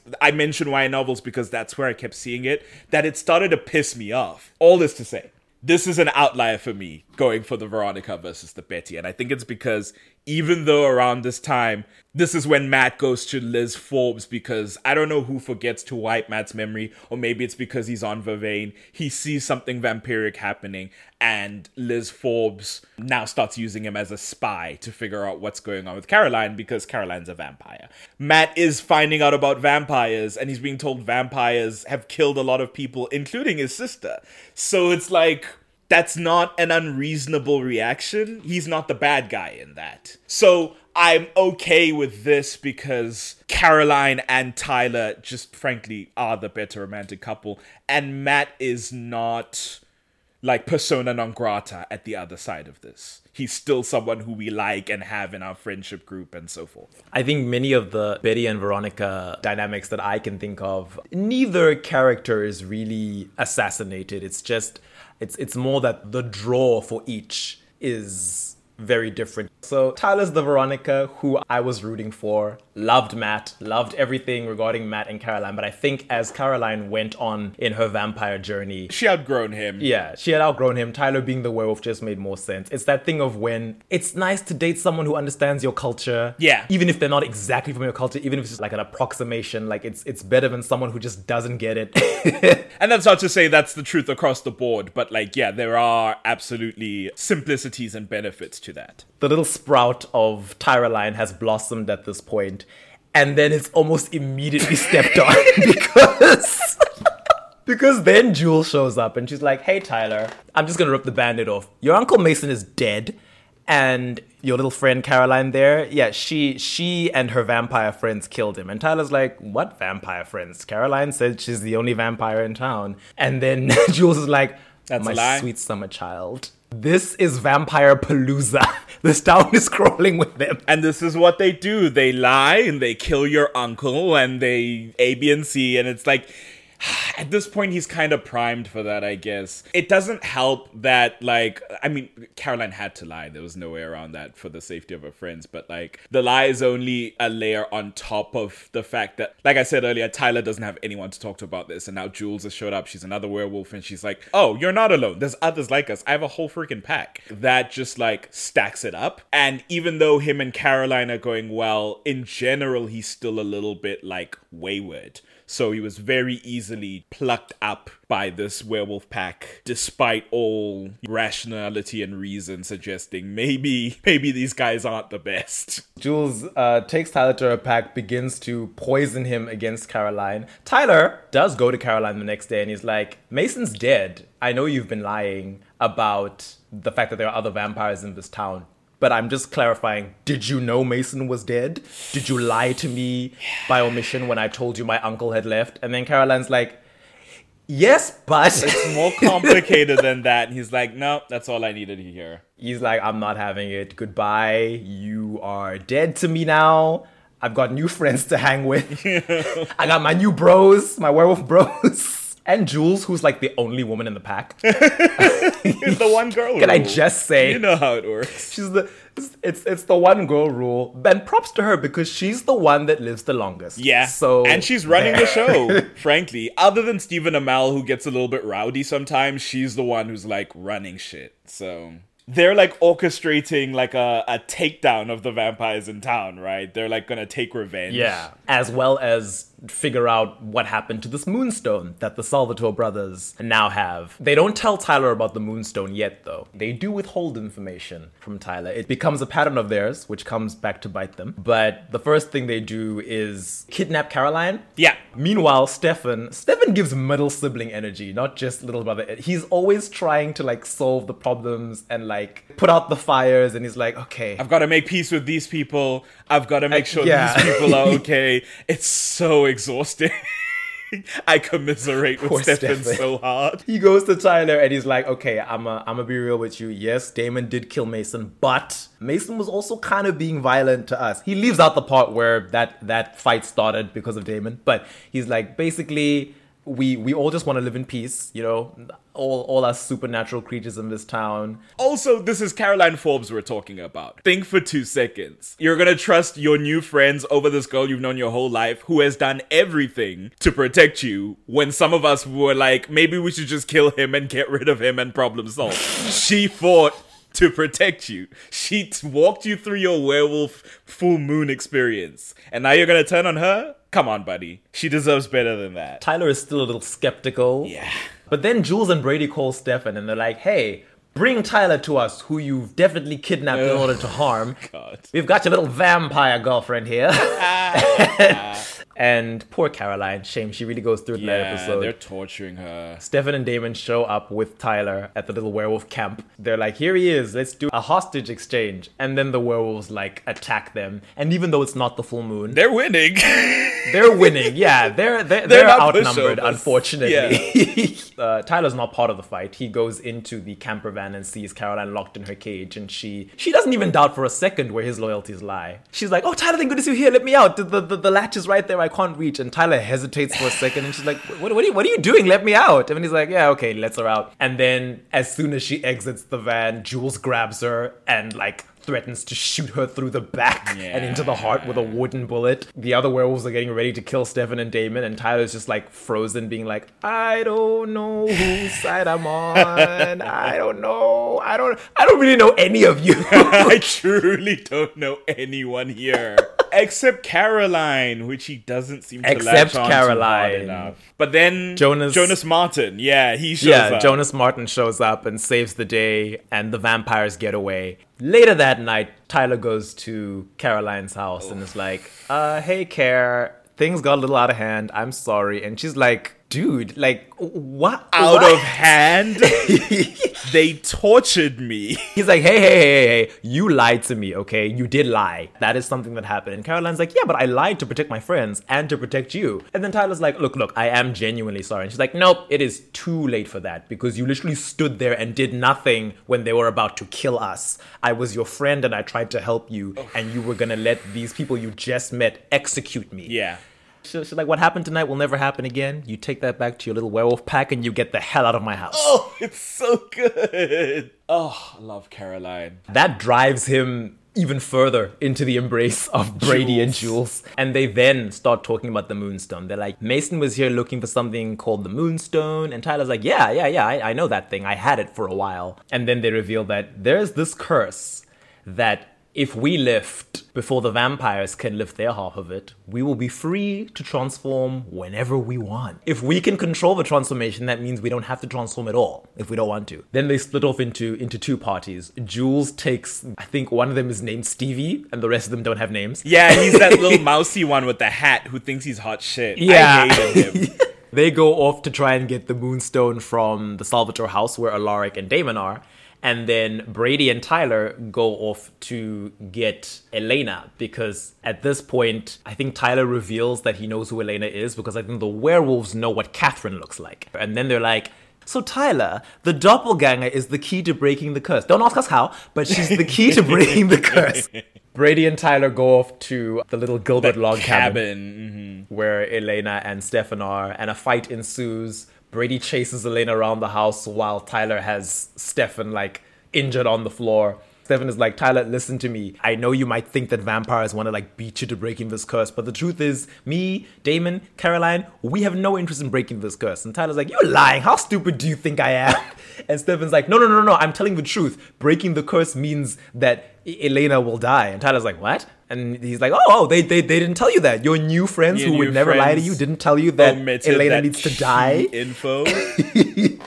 So then Tyler shifts loyalties again and he helps Stefan up, gets the wooden buckshot out of his heart, and Stefan kills Brady. Meanwhile, Elijah shows up and kills all the werewolves who aren't Jules, who are at Damon's house. With ease. I love that scene. He murders Stevie with like a punch so hard that it breaks his neck. God, they were getting so cocky in that arc. I don't know. I was upset because I was like, I want to like the werewolves because typically in any sort of vampire werewolf tamasha, I'm all about the wolves. But these wolves were pissing me off.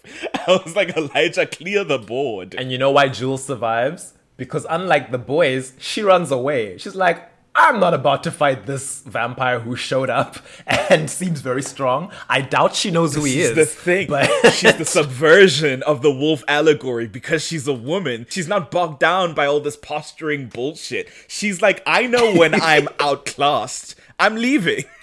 I want to live. After Tyler helps Stefan save Elena, he apologizes to her. He's like, I'm so sorry, and he hugs her. And that's sweet. I think it's the last time Tyler and Elena ever speak. Ever in the show. Yeah.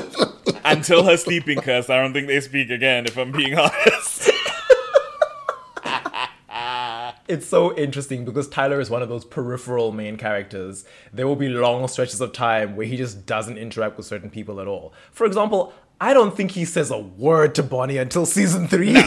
No. like, Until that shit's going down with Klaus, which we'll get to, I don't think they've ever spoken. they don't speak. he was saying Tyler says to the werewolves that yeah, Elena, I've known her my whole life, and I'm like, are you sure about that? Tell me one thing about Elena. Tyler offers Bonnie that strong drink in season one, which she declines, and then they never that's speak it. again until Klaus gets to town. Similarly, his little rivalry with Jeremy that had settled into like this tentative friendship gets dropped as soon as he starts spending time with Caroline and Jeremy starts falling for Bonnie. There's just not enough time. There's not enough time on screen to keep up any like meaningful relationship because we've got to pass him on to the next one. It's always the romantic relationships too that are taking priority over friendships, which kind of sucks. But it's a CW show, so that's the currency. Yeah, it's a shame. What's also a shame is that Jules' friends are all dead. Yeah. So boyfriend, but they had that coming. Um, with nothing else to do, Tyler decides, I'm gonna leave town and, you know, my newly widowed mother. Uh, You can leave her alone. She's doing fine, clearly. It's like, what? before he does, like, Matt confronts him and is like, dude, I know something's going on between you and Caroline. Like, you guys can do whatever, I don't care.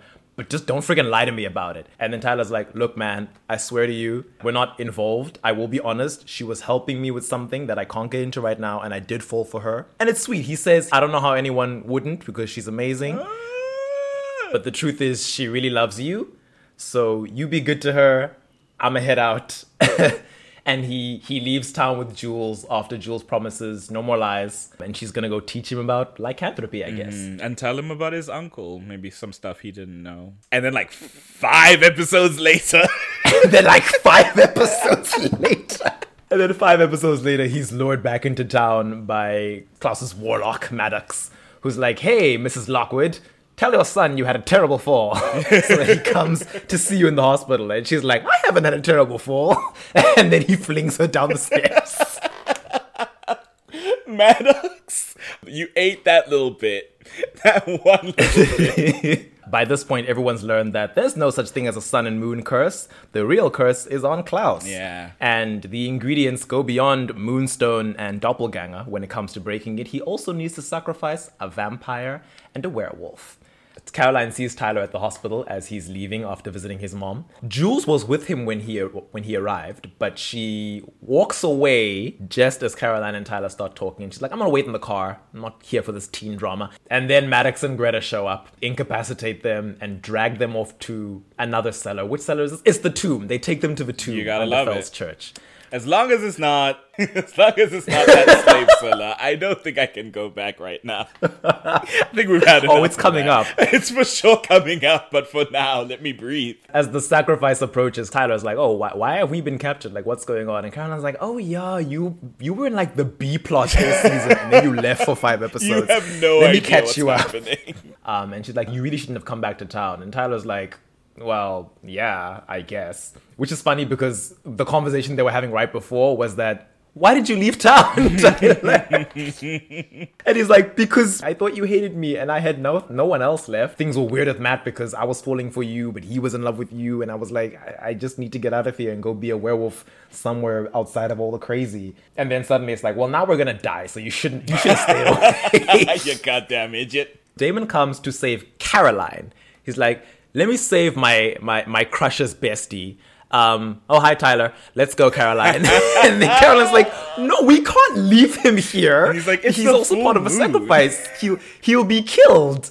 And then Damon is like, but if I let him go, it's the full moon. Like he's a liability. And Tyler's like, no, no, it's okay. You can take me to my family's cellar, my my family's slave cellar, and you can lock me up there. Matt, who at this point, uh, you mentioned earlier, he knows about vampires now. He shows up, locked and loaded. And it's fortunate that he does because Maddox has just arrived to be like, Damon, where are you going with Klaus's little ingredients? You can't leave. Doing the aneurysm spell, and then he gets shot by Matt. There you go. So good for Matt.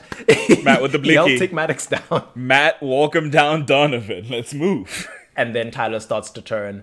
Tyler's werewolf fangs are popping out and he nips Damon. Damon is like, okay, Caroline, Matt, run away. I'm gonna run away. Let's try to stay away from these deadly fangs. Matt and Caroline go off and lock themselves in the cellar and they have time to talk about everything. That's when he reveals that, yeah, I've been on Vervain for a while. I know you're a vampire. So does your mom, by the way, because I, I went and told her. Yeah, I don't know if you knew about that. I told her everything. Unlike the rest of you, when I found out there were monsters in town, I went to a responsible adult.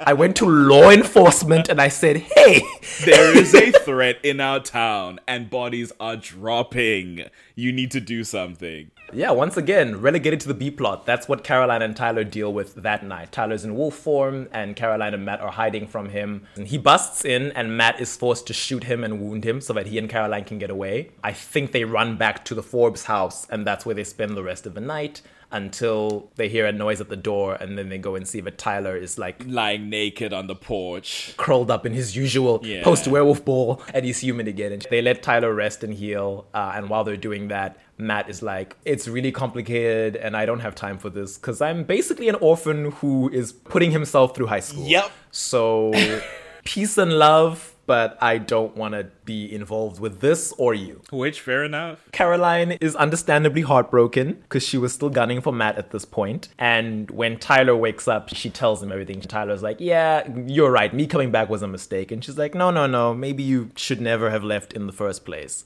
By the way, Matt broke up with me. And Tyler is sweet. He's just like, I'm genuinely sorry about that. And then she's like, maybe this time instead of leaving town, you could just say, Thank you, Caroline, for taking care of me, which he does. And they end the season as friends. That's the majority of the Reluctant Werewolf arc. Mm-hmm. Because then season three rolls into town Oh, yeah. year of the originals, there is still the whole will they won't they thing with Tyler and Caroline. Mm-hmm. They're still in that phase of like there's a flirtationship here, but we're not really doing anything about it. At what point do they actually start dating? At the end of episode one. Okay, I cool. think. She's being jealous that he's talking to other girls, and then he's like, uh, dude, remember when I kissed you last year and made it very clear I liked you, and then you like were in love with Matt, and then you broke up with Matt, but it's like I I wasn't gonna assume anything. I thought we were just friends. So if you don't want me to see other girls, then tell me. Just let me know. Tell me you want me, and I'm yours. Tyler. I'm like, look at you, Tyler. Uh-huh. A far cry from season one. Very emotionally responsible. He's like, here's where I'm at. You have all the information. Ball's in your court. And Caroline goes for it. They make out and have a night of flaming passion, which will become a pattern for them, I will say. Once Tyroline is established, they have more frequent sex They're than any couple in the show. horny. They're so horny, those two. It's crazy. And I love that for them. The next morning, I don't think they've really established what they want to do yet. So Caroline is feeling a bit awkward. And she decides to sneak away and she runs into Mrs. Lockwood at the foot of the stairs. And Mrs. Lockwood is like, Girl, I know a walk of shame when I see one. I'm familiar. Caroline's like, I'm just gonna go. And let me just get my cute little purse, which has unfortunately been doused in vervain. She touches it, and Carol's like, aha! She vervains Caroline and she hands her over to her dad, who Carol uh, calls not long afterwards. Caroline gets uh, imprisoned and tortured by her dad for like a day. And then Tyler wakes up and is like, hey, Caroline's not here. That's awkward. Are, are there regrets? What's going on? Okay, well, goes downstairs. His mother has made him some coffee. And she's like, hi, Tyler, good to see you. Why, why, why are you not drinking your coffee? Drink your coffee. Just drink it while I watch. And Tyler drinks it and is like, ew, this tastes weird. I think the milk is off. And then Carol is like, oh, thank God. He's not Okay, a vampire good. too. Good, So good, good, good. later that day, Tyler is at the Mystic Grill, um, because where else would you be? He drinks another coffee and he's like, ew, what is what is with all the coffee today? It tastes so nasty. And then Matt's like, oh, there's vervain in there. Sheriff Forbes tells me to slip some in every now and then, which I guess means even though he's removed himself from the situation, Matt is He's still helping out. Sheriff Forbes. Yep. He's like, hey, you've got a good cause. I'm busy with school, but if this is a simple thing I can do on my shift, I'll do it. planting the seeds of Matt's destiny already. and then Tyler's like, wait, that's what vervain tastes like? And Matt's like, it's not really supposed to have a taste, but I guess your werewolf taste buds picked it up when a human wouldn't. And then Tyler's like, wait a second. and he goes home and he's like, Hey mom, why'd you give me vervain this morning? She's like, um, I don't know what you're talking about, Tyler. What's vervain? and then she's like, Okay, fine, I confess. I was testing to see if you'd been turned, because you know you've been spending so much time with Caroline. I'm not sure at which point, maybe you can remember, at which point does Carol even realize that Caroline is a vampire? Because she must have had suspicions in order to test it. I cannot remember. Would Liz tell anyone? I don't know. I don't think I don't think Liz told anyone because she and Caroline end season two On a on good, good note, terms. yeah. Yeah. Maybe something happened in episode one. I don't know. Tyler's like, Mother, how dare you judge vampires as these evil creatures? Meanwhile, under your own roof, Mm. you got other Halloween monsters running around. And Carol's like, huh, wait, what? And it's like, shame. Carol is still in season one, episode three. she doesn't know what's going No idea. and instead of just telling her, he like takes her to the slave cellar. Honestly, listen, because he does say, come on down to the slave cellar. And for once, I'm happy he took it to the slave cellar. Quickest way to convince somebody of something is to just show them. No footing around, just straight to the core. He goes down, he chains himself up, she's freaking out. He's like, no, don't worry about it. Everything will be clear in a second. Starts shifting into a werewolf. Shows her the whole transformation, which assumedly only takes like maybe an hour now because this is like, what, six months down the line? And at the end of it, she's like horrified and he wakes up and he's like, now do you see? And she's like, don't worry, son. I'll take care of everything. Which, you know, I love that. But it makes sense because she's like, blue blood mom, we can't have a scandal. My son's a werewolf. but I do like that. I like to read that as like she's also being mama bear a little bit. It's like, nobody's gonna get to my son. I don't care if he's supernatural. Nobody's gonna touch him. yeah. I appreciate that. She's like, hey, Bill Forbes, made a whoopsie. Um, everything's okay. You can let Caroline go. And Bill is like, girl, this is so beyond you at this point. Mm. No, no. Uh, I'm handling my own child. So then Tyler then goes to Liz Forbes to say what's happening because again, nobody has informed Liz of this. And they go to the tomb where Caroline's The other chained. cellar. This is a different cellar because This is a different cellar? Yes, because when Bill is torturing Caroline, he specifically says, Your ancestors built this place to deal with vampires. And it's like, oh my lord, how many creepy cellars are in this town? One per founding family. Everybody had their own cellars. And you'll never see the Fells cellar because. In fact, we covered it up. We said they're, they're not hot shit. Hot cement in that. But yeah, Liz and Tyler save Caroline. It's more of a Liz moment. It's more mm. of her thing. It's really beautiful where she's showing that I accept my daughter as she is. I'm not about to let my my ex-husband do his weird conversion therapy nonsense on her. We're not gonna get into it. He carries her home bridal style. It's so cute. And after after she's spoken to her mother in the in the denouement, and she's like, "Oh no, my, my dad hates me. He he hates who I am. It's it's it's so bizarre." Tyler comes to sit with her, and she she breaks down crying as he comforts her. He teases her a bit about, "Oh, you know, this all happened because you you snuck out on me."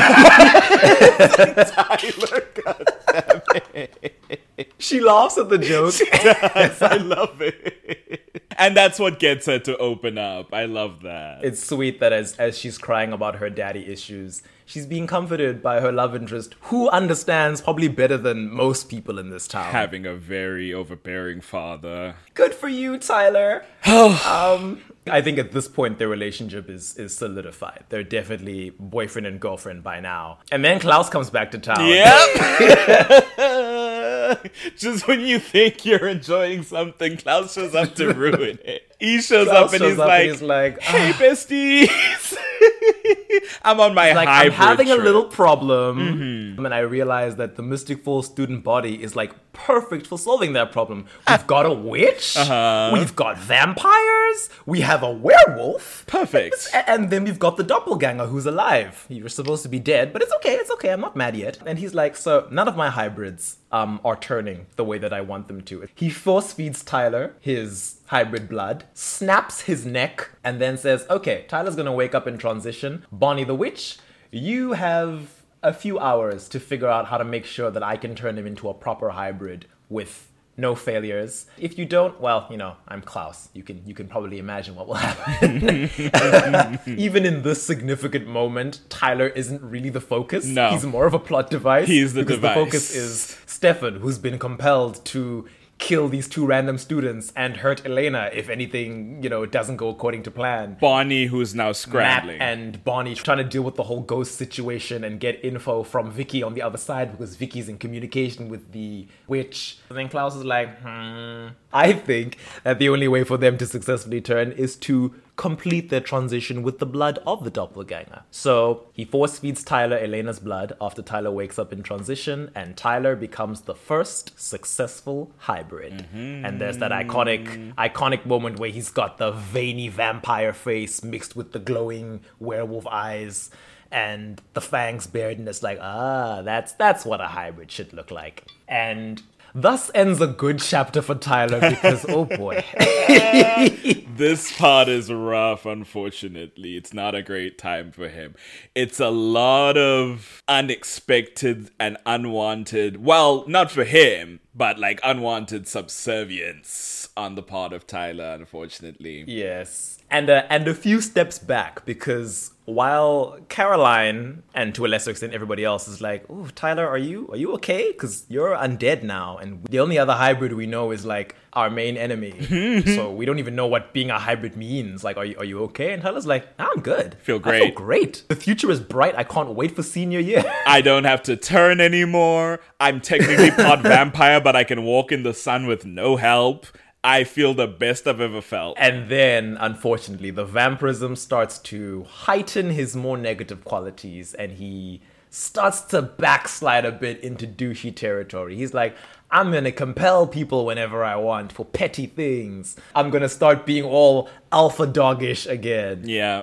I'm even gonna spend time with Rebekah for some insane reason. Yeah, that as she brings me innocent people to feed on. it's like because it hasn't been touched on yet but i guess through klaus i guess there's like a little bit of fealty to rebekah in a strange way i don't know And it becomes more a thing of Caroline being like, Tyler, I say this from a place of love. You need to watch yourself. You're part vampire now. And that means all of your aspects are going to be heightened, including the negative ones. You're starting to act a bit more like. Like Tyler, old from before the werewolf curse was triggered. Tyler is receptive. He's like, "Oh no, I don't, I don't ever want to be that guy yeah again." no That one liked that was- guy i didn't like yeah, that guy. he was a jackass. He was unworthy of you, and he tells Caroline that everything I like about myself is you. Which I'm like, well, I mean, don't say that. it's not so healthy but it is very sweet. Yeah. I'm like, your character growth might have been alongside Caroline, but it wasn't because of Caroline. Let's not, don't be a Damon about it.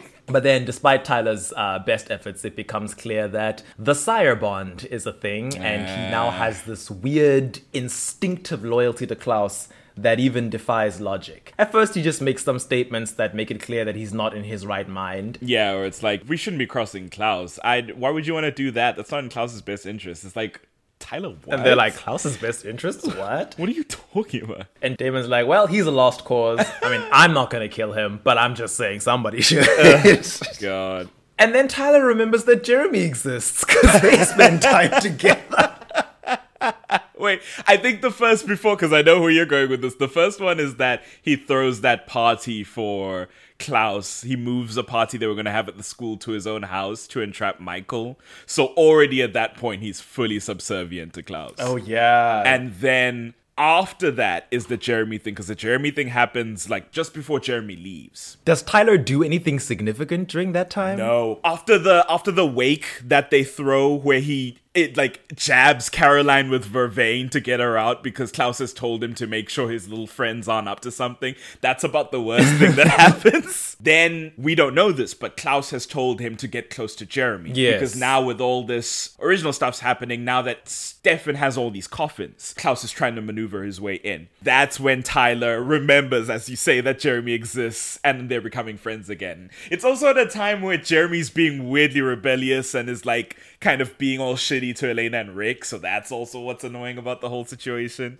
Jeremy's angsty because he cheated on his girlfriend with a ghost and then she dumped him and now he doesn't he doesn't know what to do with himself anymore. The consequences of my known actions. I like to imagine like off screen Klaus is like, "Hey, I need you to get close to Jeremy Gilbert and steal his Vervain bracelet so he can be compelled." And Tyler's like, "Who?" You're gonna have to refresh my memory. I'm not quite sure who you're talking about. Um, oh, Elena's weird little brother. Oh, I remember him. Oh, I forgot. One thing I did want to mention. This was pre first successful hybrid. It is interesting to note, given the ghost arc and the nature of the other side, that Vicki never once appears in front of Tyler, nor does Jeremy ever even go ask Tyler if he's seen Vicki. He immediately goes to Matt, which is the wiser option. Matt is Of her course. brother and would be thinking about her and mourning her more. But it's just another sign that Jeremy and Vicki was always more serious than Tyler and Vicki. or at the very least, there was a better connection there, a more like emotionally healthy connection, so that in death there are all good vibes that you're pulling towards, you know. But yeah, Tyler and Jeremy start hanging out, and Elena is warning Jeremy against it because Tyler's very clearly not just one of Klaus's hybrids, very clearly sire to Klaus and not in control of himself as best as they can understand. Jeremy, for whatever Yeah. reason, is unfazed by this Yeah, he's so not taking it seriously. and invites Tyler into their house. I don't. it's because, like you say, he's going through his rebellious era, and he's they're, they're like, please keep Tyler away. We can't trust him. And Jeremy's like, hey, Tyler, who hasn't been invited in since becoming undead, come inside this my home. And Tyler's like, cool, What? man. And they're like, Jeremy, seriously, what did we just say? This is. I went back to watch that for the Jeremy episode to try and understand, like, is he being compelled in this moment? But I don't think he is because, one, I don't think you can compel someone into inviting you in. But then also, like, the flimsiness of if you can compel someone to be friends with someone and then six points down the dialogue chain, he chooses to invite somebody in. Is that because of the compulsion? I don't know. But that's what's established.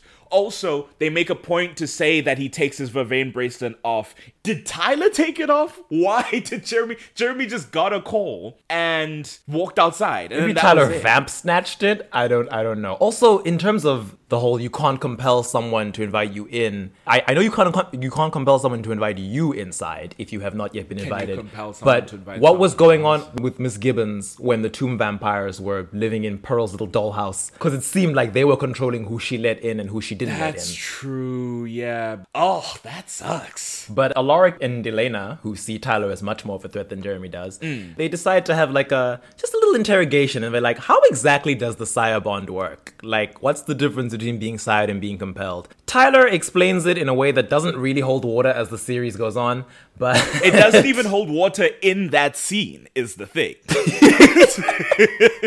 he says, Oh, you know, I'm grateful to him because becoming a hybrid has saved me from the pain and torture of having to turn every month. So serving him is just how I show my gratitude. And they're immediately like, So if Klaus told you to walk off a bridge.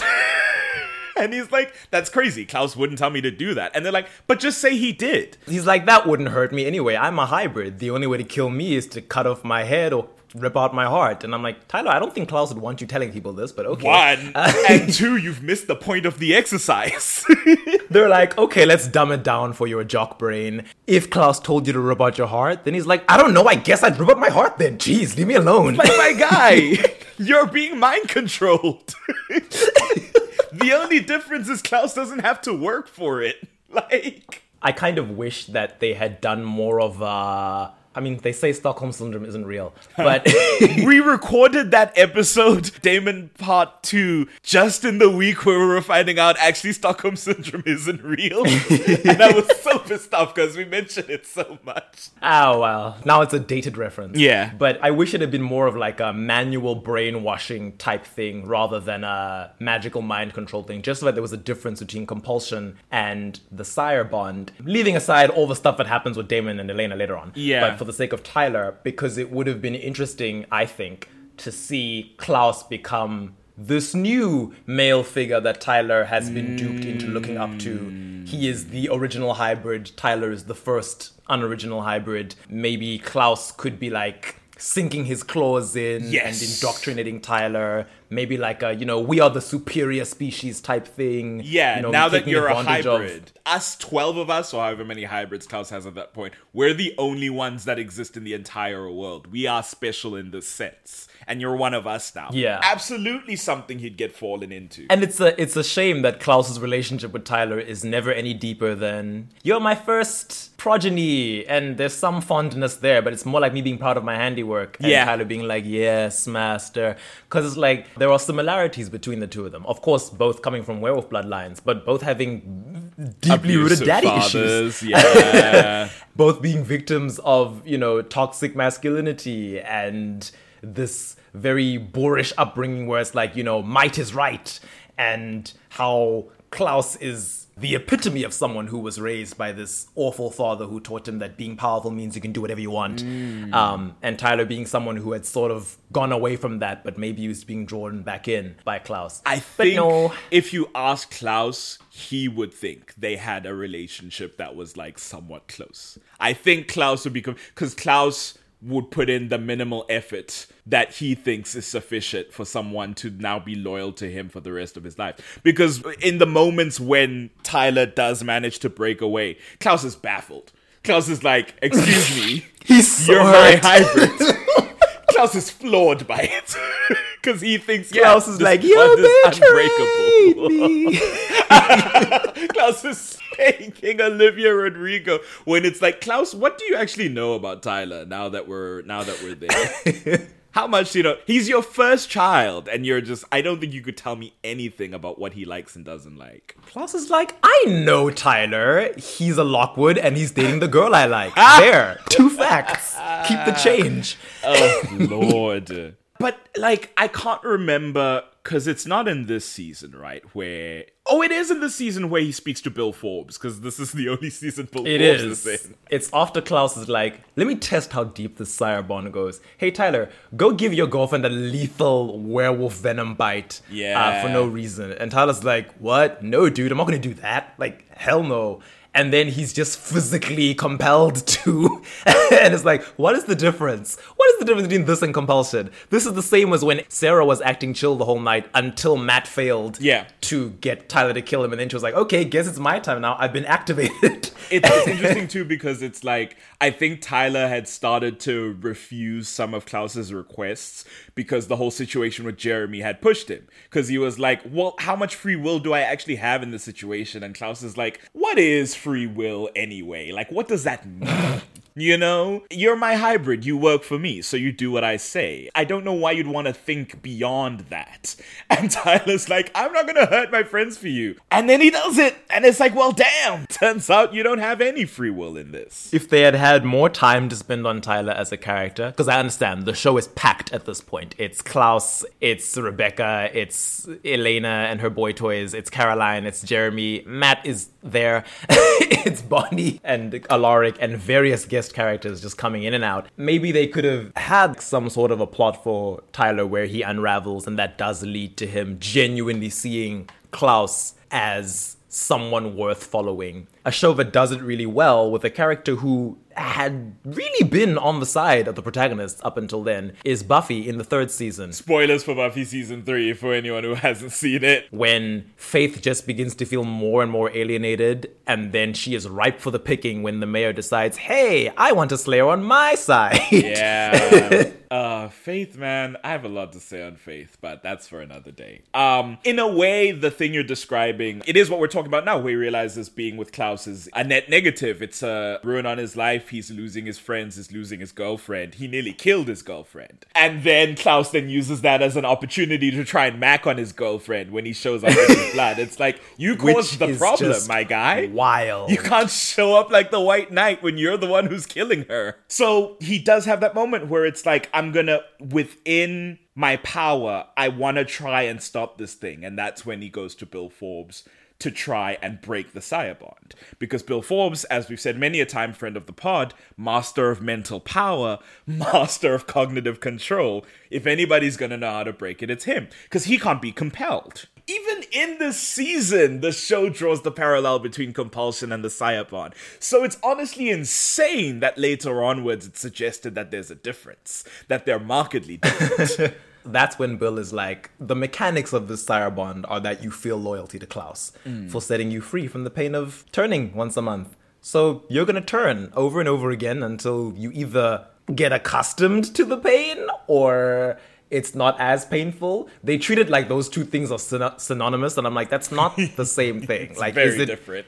is it still going to be painful, or is your pain threshold just going to increase? Yeah, I think that's what it is. It's just like once you feel a particular pain enough times, you just get used to it. And it's just like, it'll be nothing to you. You do it like it's nothing. And he leaves for a bit as he tends to. Markedly, Tyler leaves the most often in this show. He goes to go he sort does. that out. But you know what? You know what? He's he's better off for it because sometimes the show does not know what to do with Jeremy and Matt, Yeah. and it really shows. He leaves, he comes back, far better off for it. But then they're like, Klaus doesn't know that you have this now. We can use this as a weapon. While he's gone, because he he leaves. Does he? He doesn't leave with Bill, right? Uh, no, because Bill dies. So I guess Tyler just goes off by himself to go figure it out. Yeah, because he sends he sends Caroline a letter after her father has died, and he's like, "I'm really sorry to hear about your dad. I just want you to know that I'm doing what he told me to. I'm gonna try and break the Sire Bond so that I can come back to you." And I'm gonna make And I'm like, "Oh, you." she's your anchor now. Yeah, not just like romantically, but also in the story. Because without her, you have nothing to do." but also your werewolf anchor, which is a concept in Teen Wolf and not in Vampire Diaries. But like the person Oh, you ah, think she's of, his Allison. she's his Allison. Love that for them.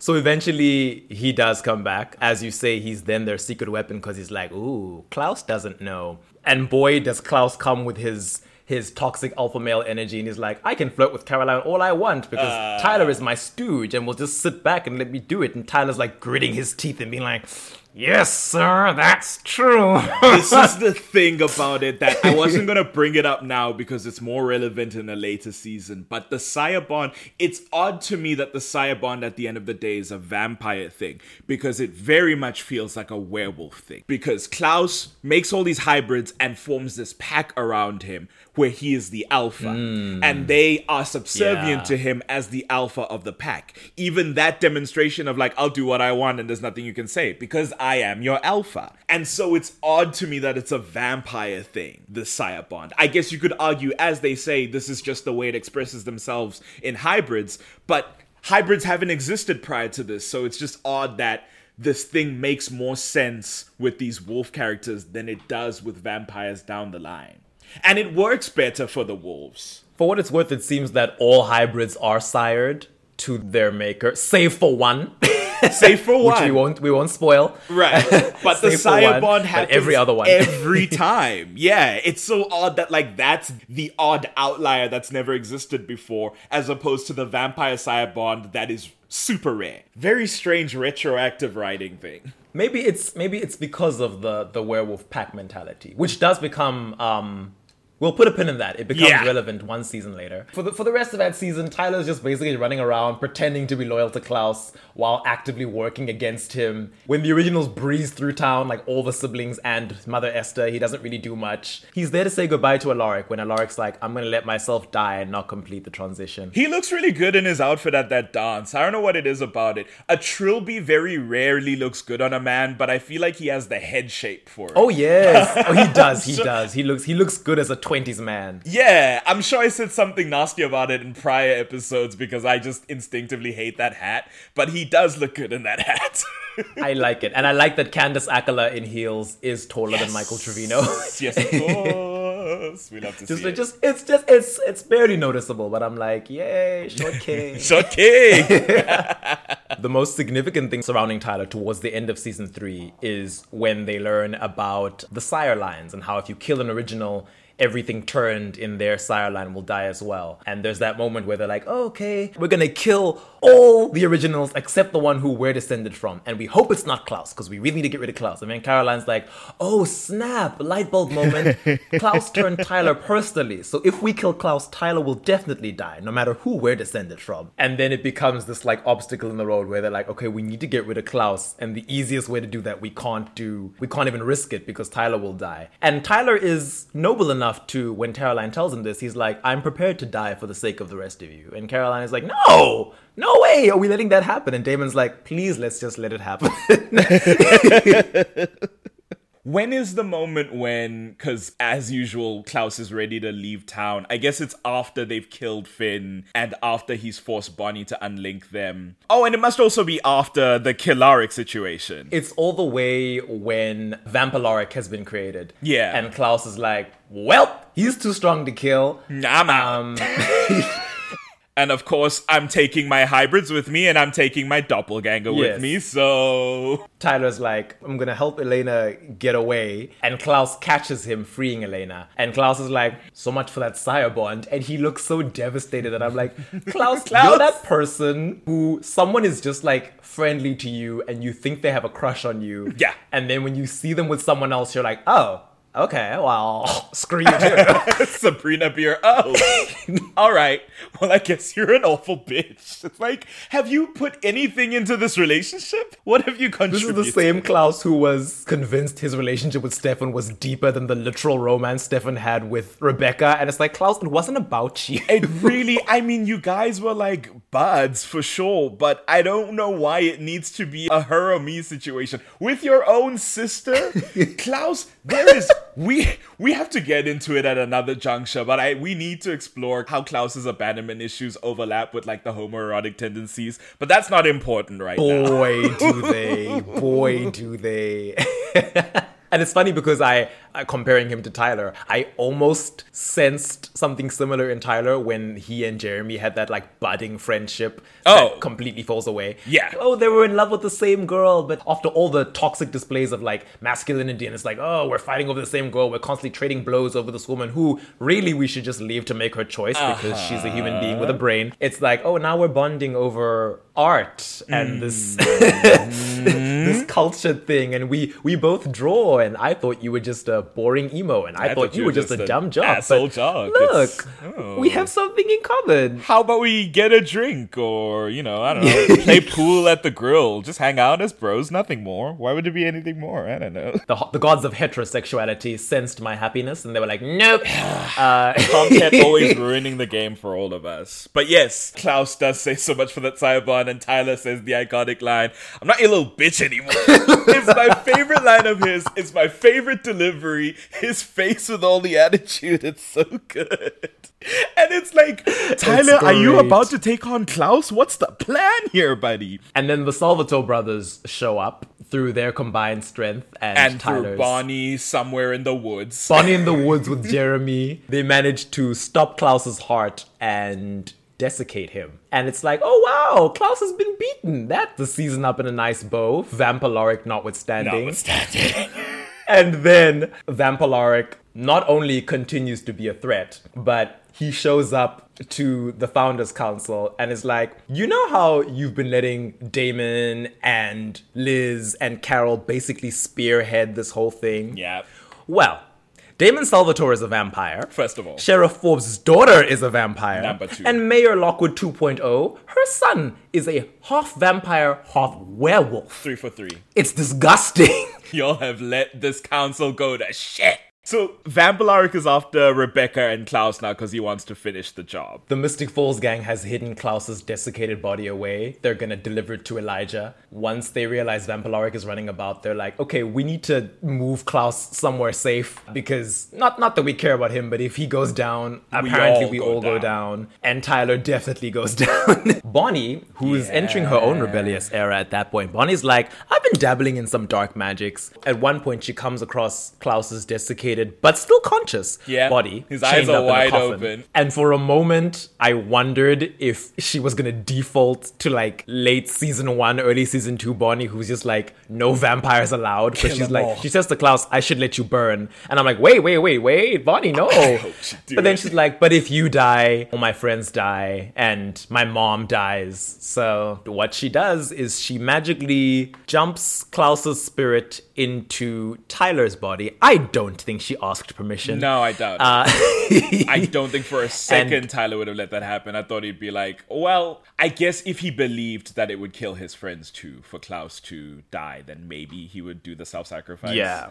But I don't think Bonnie asked. for some reason, Klaus's spirit not being in his body when it's staked is enough to not let his sire line die or his body burn up. Whatever magical nonsense that entails. Right. But that's where season three ends with Klaus inside Tyler's body, so to speak. Cool. That's a that's a good place to book. it. We have seen three of the four stages of Tyler at this point. We've seen the jerk jock. We've seen the reluctant werewolf, and we've seen the first successful hybrid, which is actually a quote from Tyler. Um, when he's when he's being a bit mind slavey in the beginning, and Caroline can't figure out why he's acting this way, he says, "Caroline, I'm his first successful hybrid. Don't you think that's the least bit cool?" Don't you think like this is the best thing that's ever happened? And maybe I should actually be thanking him, you know? Like, I think you're not seeing the whole angle of this. Oh, Tyler.